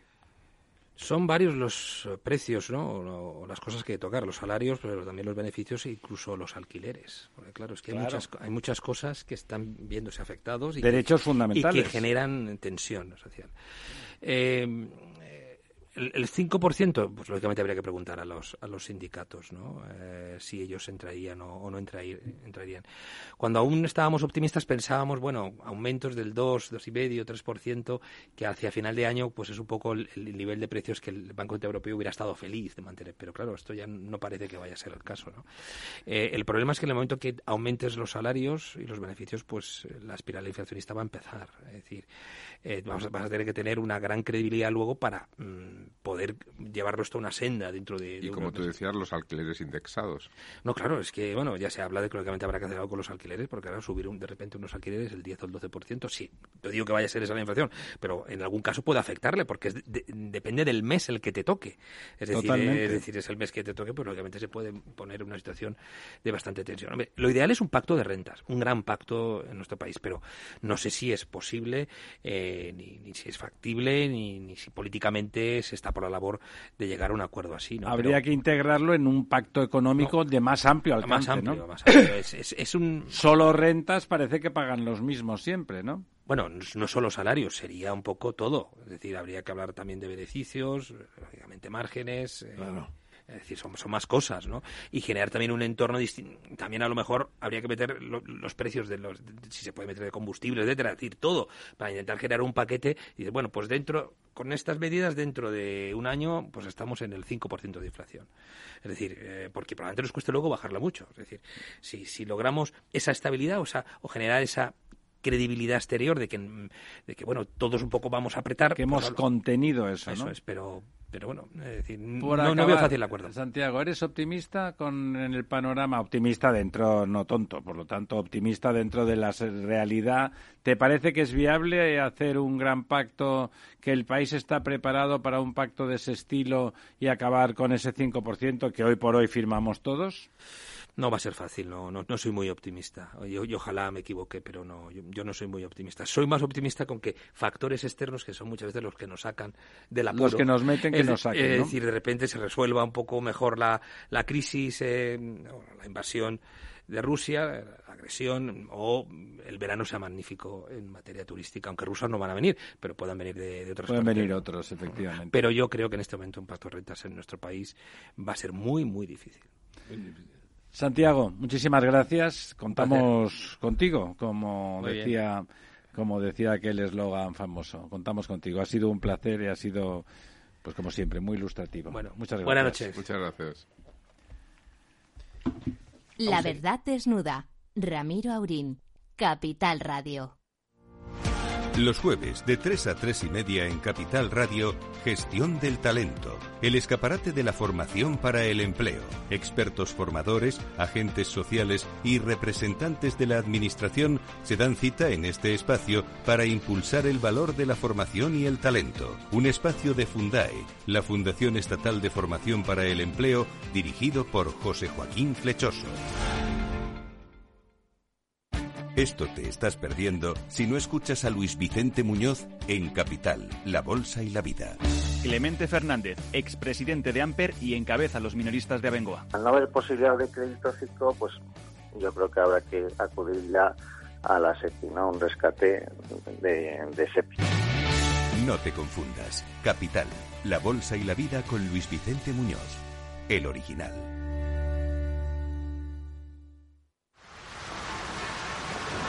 ¿Has vuelto a los atascos? Forma parte de la vida de Madrid y esa vida va aparejado con atascos. Realmente el atasco que te absorbe la energía es el de la entrada a trabajar, o cuando llegas tarde a una reunión, o cuando vas a dejar a tu hijo en el colegio y va a perderse la primera hora de clase. Cuando vengas a Madrid, chulona mía, reconduce tus números. Voy a ser temperatriz de lavapiés. Desatasca tus inversiones. Y alfombrarte con claveles la gran vía. Recalibra tus cuentas. Bañarte con vinillo de Jerez.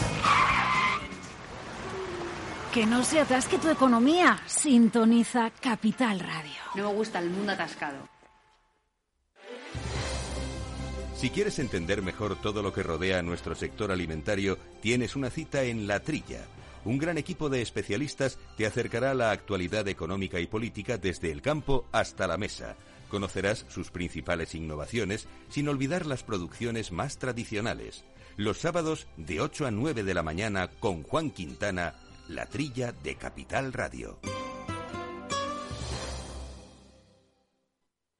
Nos gusta que las personas tengan opinión propia. Quienes aquí hablan también expresan su propia opinión. No representan la opinión de Capital Radio.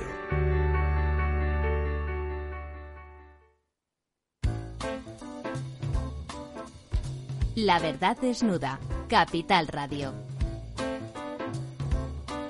Vamos allá, don Lorenzo, don Ramón, con el quid pro quo. Tenemos un cuartito de hora. Un programa intenso, los acontecimientos que están pasando son intensos y por lo tanto, pues nuestro programa que nos dedicamos a desnudar esos acontecimientos, pues ahí está, tensión y adrenalina. Bueno, fruto de esa tensión y esa adrenalina está, como ha repetido en varias ocasiones esta noche don Ramón, los problemas del desabastecimiento, de la alimentación y la industria. La industria, desabastecimiento por un lado, almacenamiento sin salida por otro. Hay que hacer algo, ¿no? Cuando yo entré en el Ministerio de Comercio, que no había de nada, el almacén era el 50% del stock de necesidades de inputs a lo largo del año. Pero no había logística, solo había almacenes. Ahora tenemos, ¿no?, el just in time, y son 3-4 días. Claro, se paralizan los camiones. Y se acabó el just in time. Se cierran las fábricas, porque no funciona, porque es el just in time. El toyotismo japonés, bueno. Entonces, se está volviendo a los ERTES, suspensión de trabajo temporal sin despido, lógicamente. Es lo que están haciendo ya las fábricas de SEAT y de Ford. La agroalimentaria está en una situación de máxima urgencia, con los almacenes llenos y la distribución coartada. Y luego se han avanzado también, digamos, inquietudes en todos los sectores, en la automoción desde luego el que más, y luego se puede decir que... En el agroalimentario, como usted decía, no lo hemos comentado, pero este domingo hubo esa gran manifestación, esa extraordinaria manifestación de los agricultores en Madrid, de agricultores, ganaderos, del campo. Fue una manifestación del campo que está sufriendo también esa incapacidad de trasladar sus productos. La agricultura no tiene visos de solución, además. Bueno, pues todas las fábricas de Ford, de Acerinox, de CAF, Compañía Auxiliar Ferrocarriles, Beasain, Irún, etcétera, en todas partes están con ese problema. Y lo hemos visto con el debate que hemos tenido con Santiago Carbó, que es muy difícil entrar con una solución de esa. Un acuerdo de rentas, unos subsidios temporales brutales para calmar la situación. El problema de que Europa no lo autoriza, pues eso es un problema muy serio, claro. También Europa ha quitado los topes del déficit máximo y ha quitado los topes de la deuda pública máxima. El Pacto de Estabilidad y Crecimiento está decaído totalmente, porque no puede autorizar operaciones de este tipo. ¿Lo ve usted viable, don Lorenzo? Bueno, yo creo que la situación en estos momentos es para que efectivamente se autoricen ciertas situaciones temporales de emergencia, ¿no? Es decir, si, como comentábamos antes, esto se prolonga un poco, la situación es realmente de emergencia. Yo sí que creo que sería viable, efectivamente. Y es más, yo creo que reforzaría un poco el apoyo de los Europa, ¿no? En Europa, de ver que hay una flexibilidad con aquellos países. Criaría europeístas. Sí, porque es que estamos viendo que esto no ha ocurrido con la pandemia. La pandemia ocurría muchas cosas, pero está afectando precisamente a aquellos sectores que durante la pandemia se permanecieron en todo momento, sí, ¿no? La gente nunca dejó de ver o problemas de abastecimiento en algo tan básico como la alimentación, ¿no? Estuvieron ahí al pie del cañón todo el tiempo. Y bueno, temas como la construcción, que antes decíamos que también se va a parar, ¿no? Es decir, que son sectores que realmente, pues bueno, no sé, yo creo que sí que justificaría una toma de decisión de flexibilidad absoluta por parte de Europa.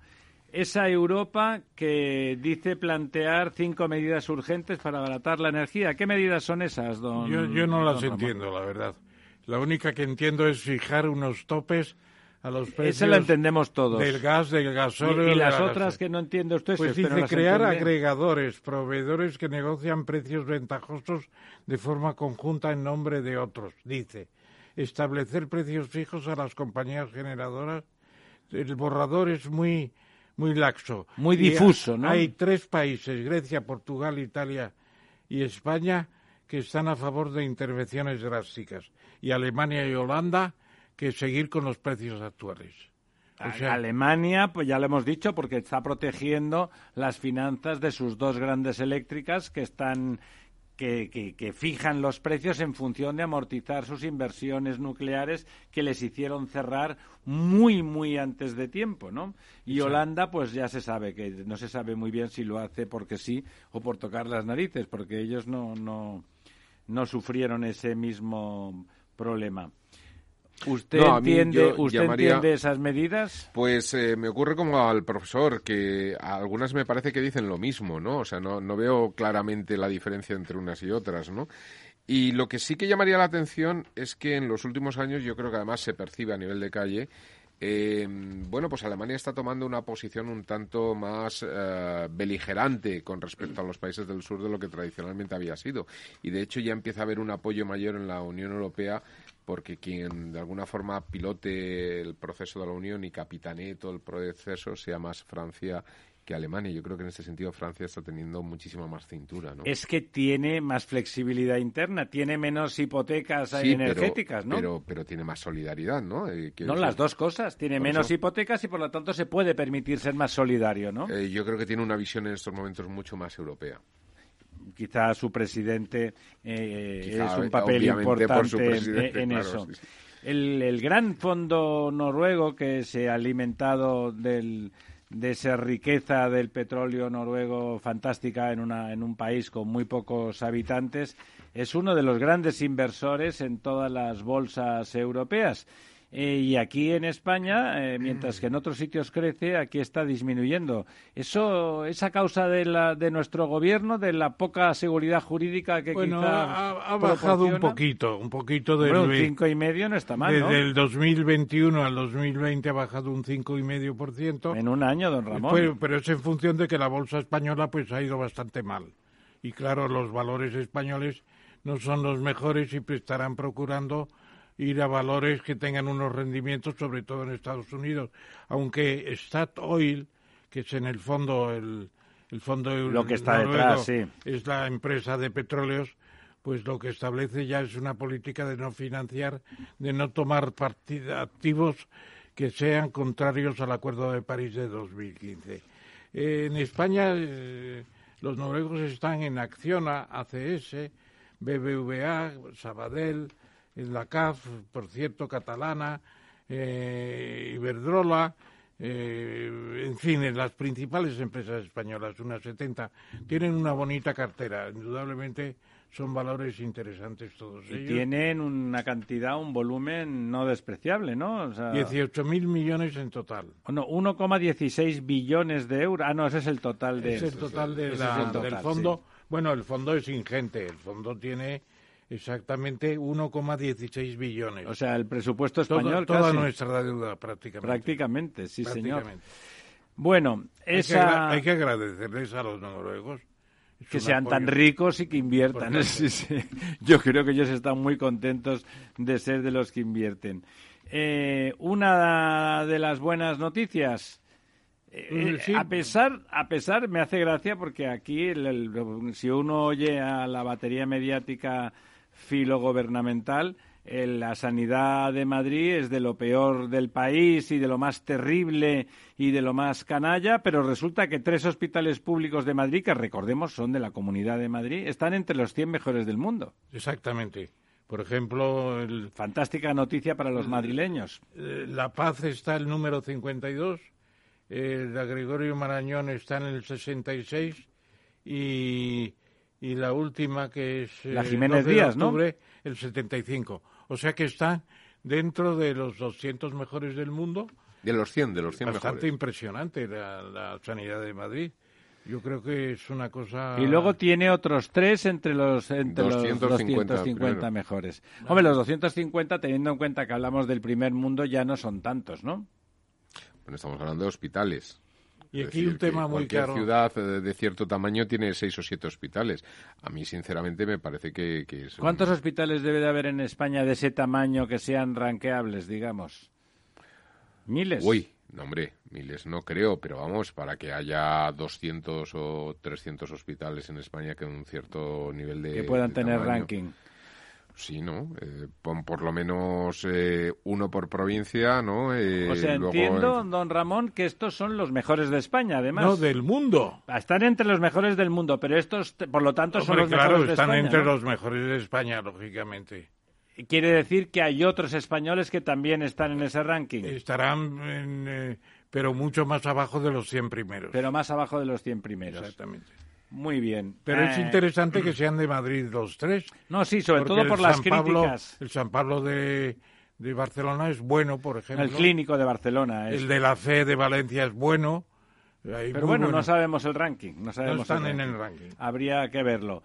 Ayer fue día 22 de... Día Mundial del Agua. Y de marzo, y ese fue el Día Mundial del Agua, además dedicado en este caso a las aguas subterráneas. Sí, señor. Y además deberíamos rendir un homenaje a Ramón Llamas, que murió hace unos meses, y el mejor conocedor de las aguas subterráneas de España. Un gran experto en freáticas, que se dice también, ¿no? Bueno, pues... Yo he destacado del Día Mundial del Agua que tenemos una red de distribución, yo supongo que es distribución de las compañías y no casa por casa, de 249.000 kilómetros, en las cuales hay una pérdida del 23% por las canalizaciones defectuosas, envejecidas, etcétera, etcétera. Esas pérdidas son muy distintas entre unas ciudades y otras. Son muy distintas. En los sitios, como por ejemplo en Barcelona, que el agua es muy escasa, las pérdidas son mucho más bajas, porque, bueno, se preocupan. Realmente ahí la situación es delicado perder. Aquí en Madrid las pérdidas no son tampoco excesivas, pero iba a comentar que aquí en Madrid en toda la comunidad hay un acuífero subterráneo profundo extraordinariamente grande que tendría capacidad, en caso de que hubiese una sequía intensa y prolongada, para salvar sin problemas la situación. Lo que pasa es que está a profundidades cercanas a los 800 metros. Bueno, y el canal de Isabel II ya tiene, me parece que 10 o 12 pozos que conectan directamente con ese gran acuífero. Se tiene muy en cuenta lo que no creo que hagamos todavía con los acuíferos nosotros, es lo que hacen en Israel, que cuando llueve mucho los rellenan. Claro, eso es lo que hay que hacer, porque es un gran depósito, es un embalse... Claro. No, en el caso de Madrid esos pozos son de control, no se utilizan, porque en Madrid la garantía de suministro para la comunidad es de 3 años y, por lo tanto, nunca, a pesar de que hay situaciones a veces delicadas, nunca llega la situación a ser realmente dramática. Pero en el resto de España... También hay acuíferos, algunos sobreexplotados, y ahora se están planteando esa reinyección de los acuíferos. Por ejemplo, en Barcelona, Aguas de Barcelona reinyecta el acuífero próximo al Llobregat cuando tiene... ¿En el Garraf hay acuíferos? No, porque el Garraf es un karst. Es un karst y, por lo tanto, ahí el agua se filtra y se va inmediatamente hacia el mar. Hay un acuífero, pero se pierde, está muy cercano al mar y se pierde inmediatamente. Bueno, don Ramón, don Lorenzo, ha sido un programa intenso en unos momentos en que lo hablamos con tranquilidad, pero la incertidumbre y el riesgo sobre la situación nacional y mundial es muy grande, ¿no le parece a usted? Tremendo. Yo no recuerdo un momento como este, nunca. Nunca una crisis como esta, con elementos tan diferenciados, la escasez cuando hay abundancia. Que lo diga usted. Los precios altos cuando podrían ser bajos. Que lo diga usted. Los monopolios aceptados. Que lo diga usted me preocupa más, porque lo dijéramos don Lorenzo o yo, no por nada, sino por la experiencia vital. Pero bueno, aquí seguiremos desnudando la verdad con nuestros amigos que siempre se ponen de cara para contarles a ustedes lo que hace falta saber. Amigas, amigos, muy buenas noches. Néstor, compañero, hasta el próximo miércoles.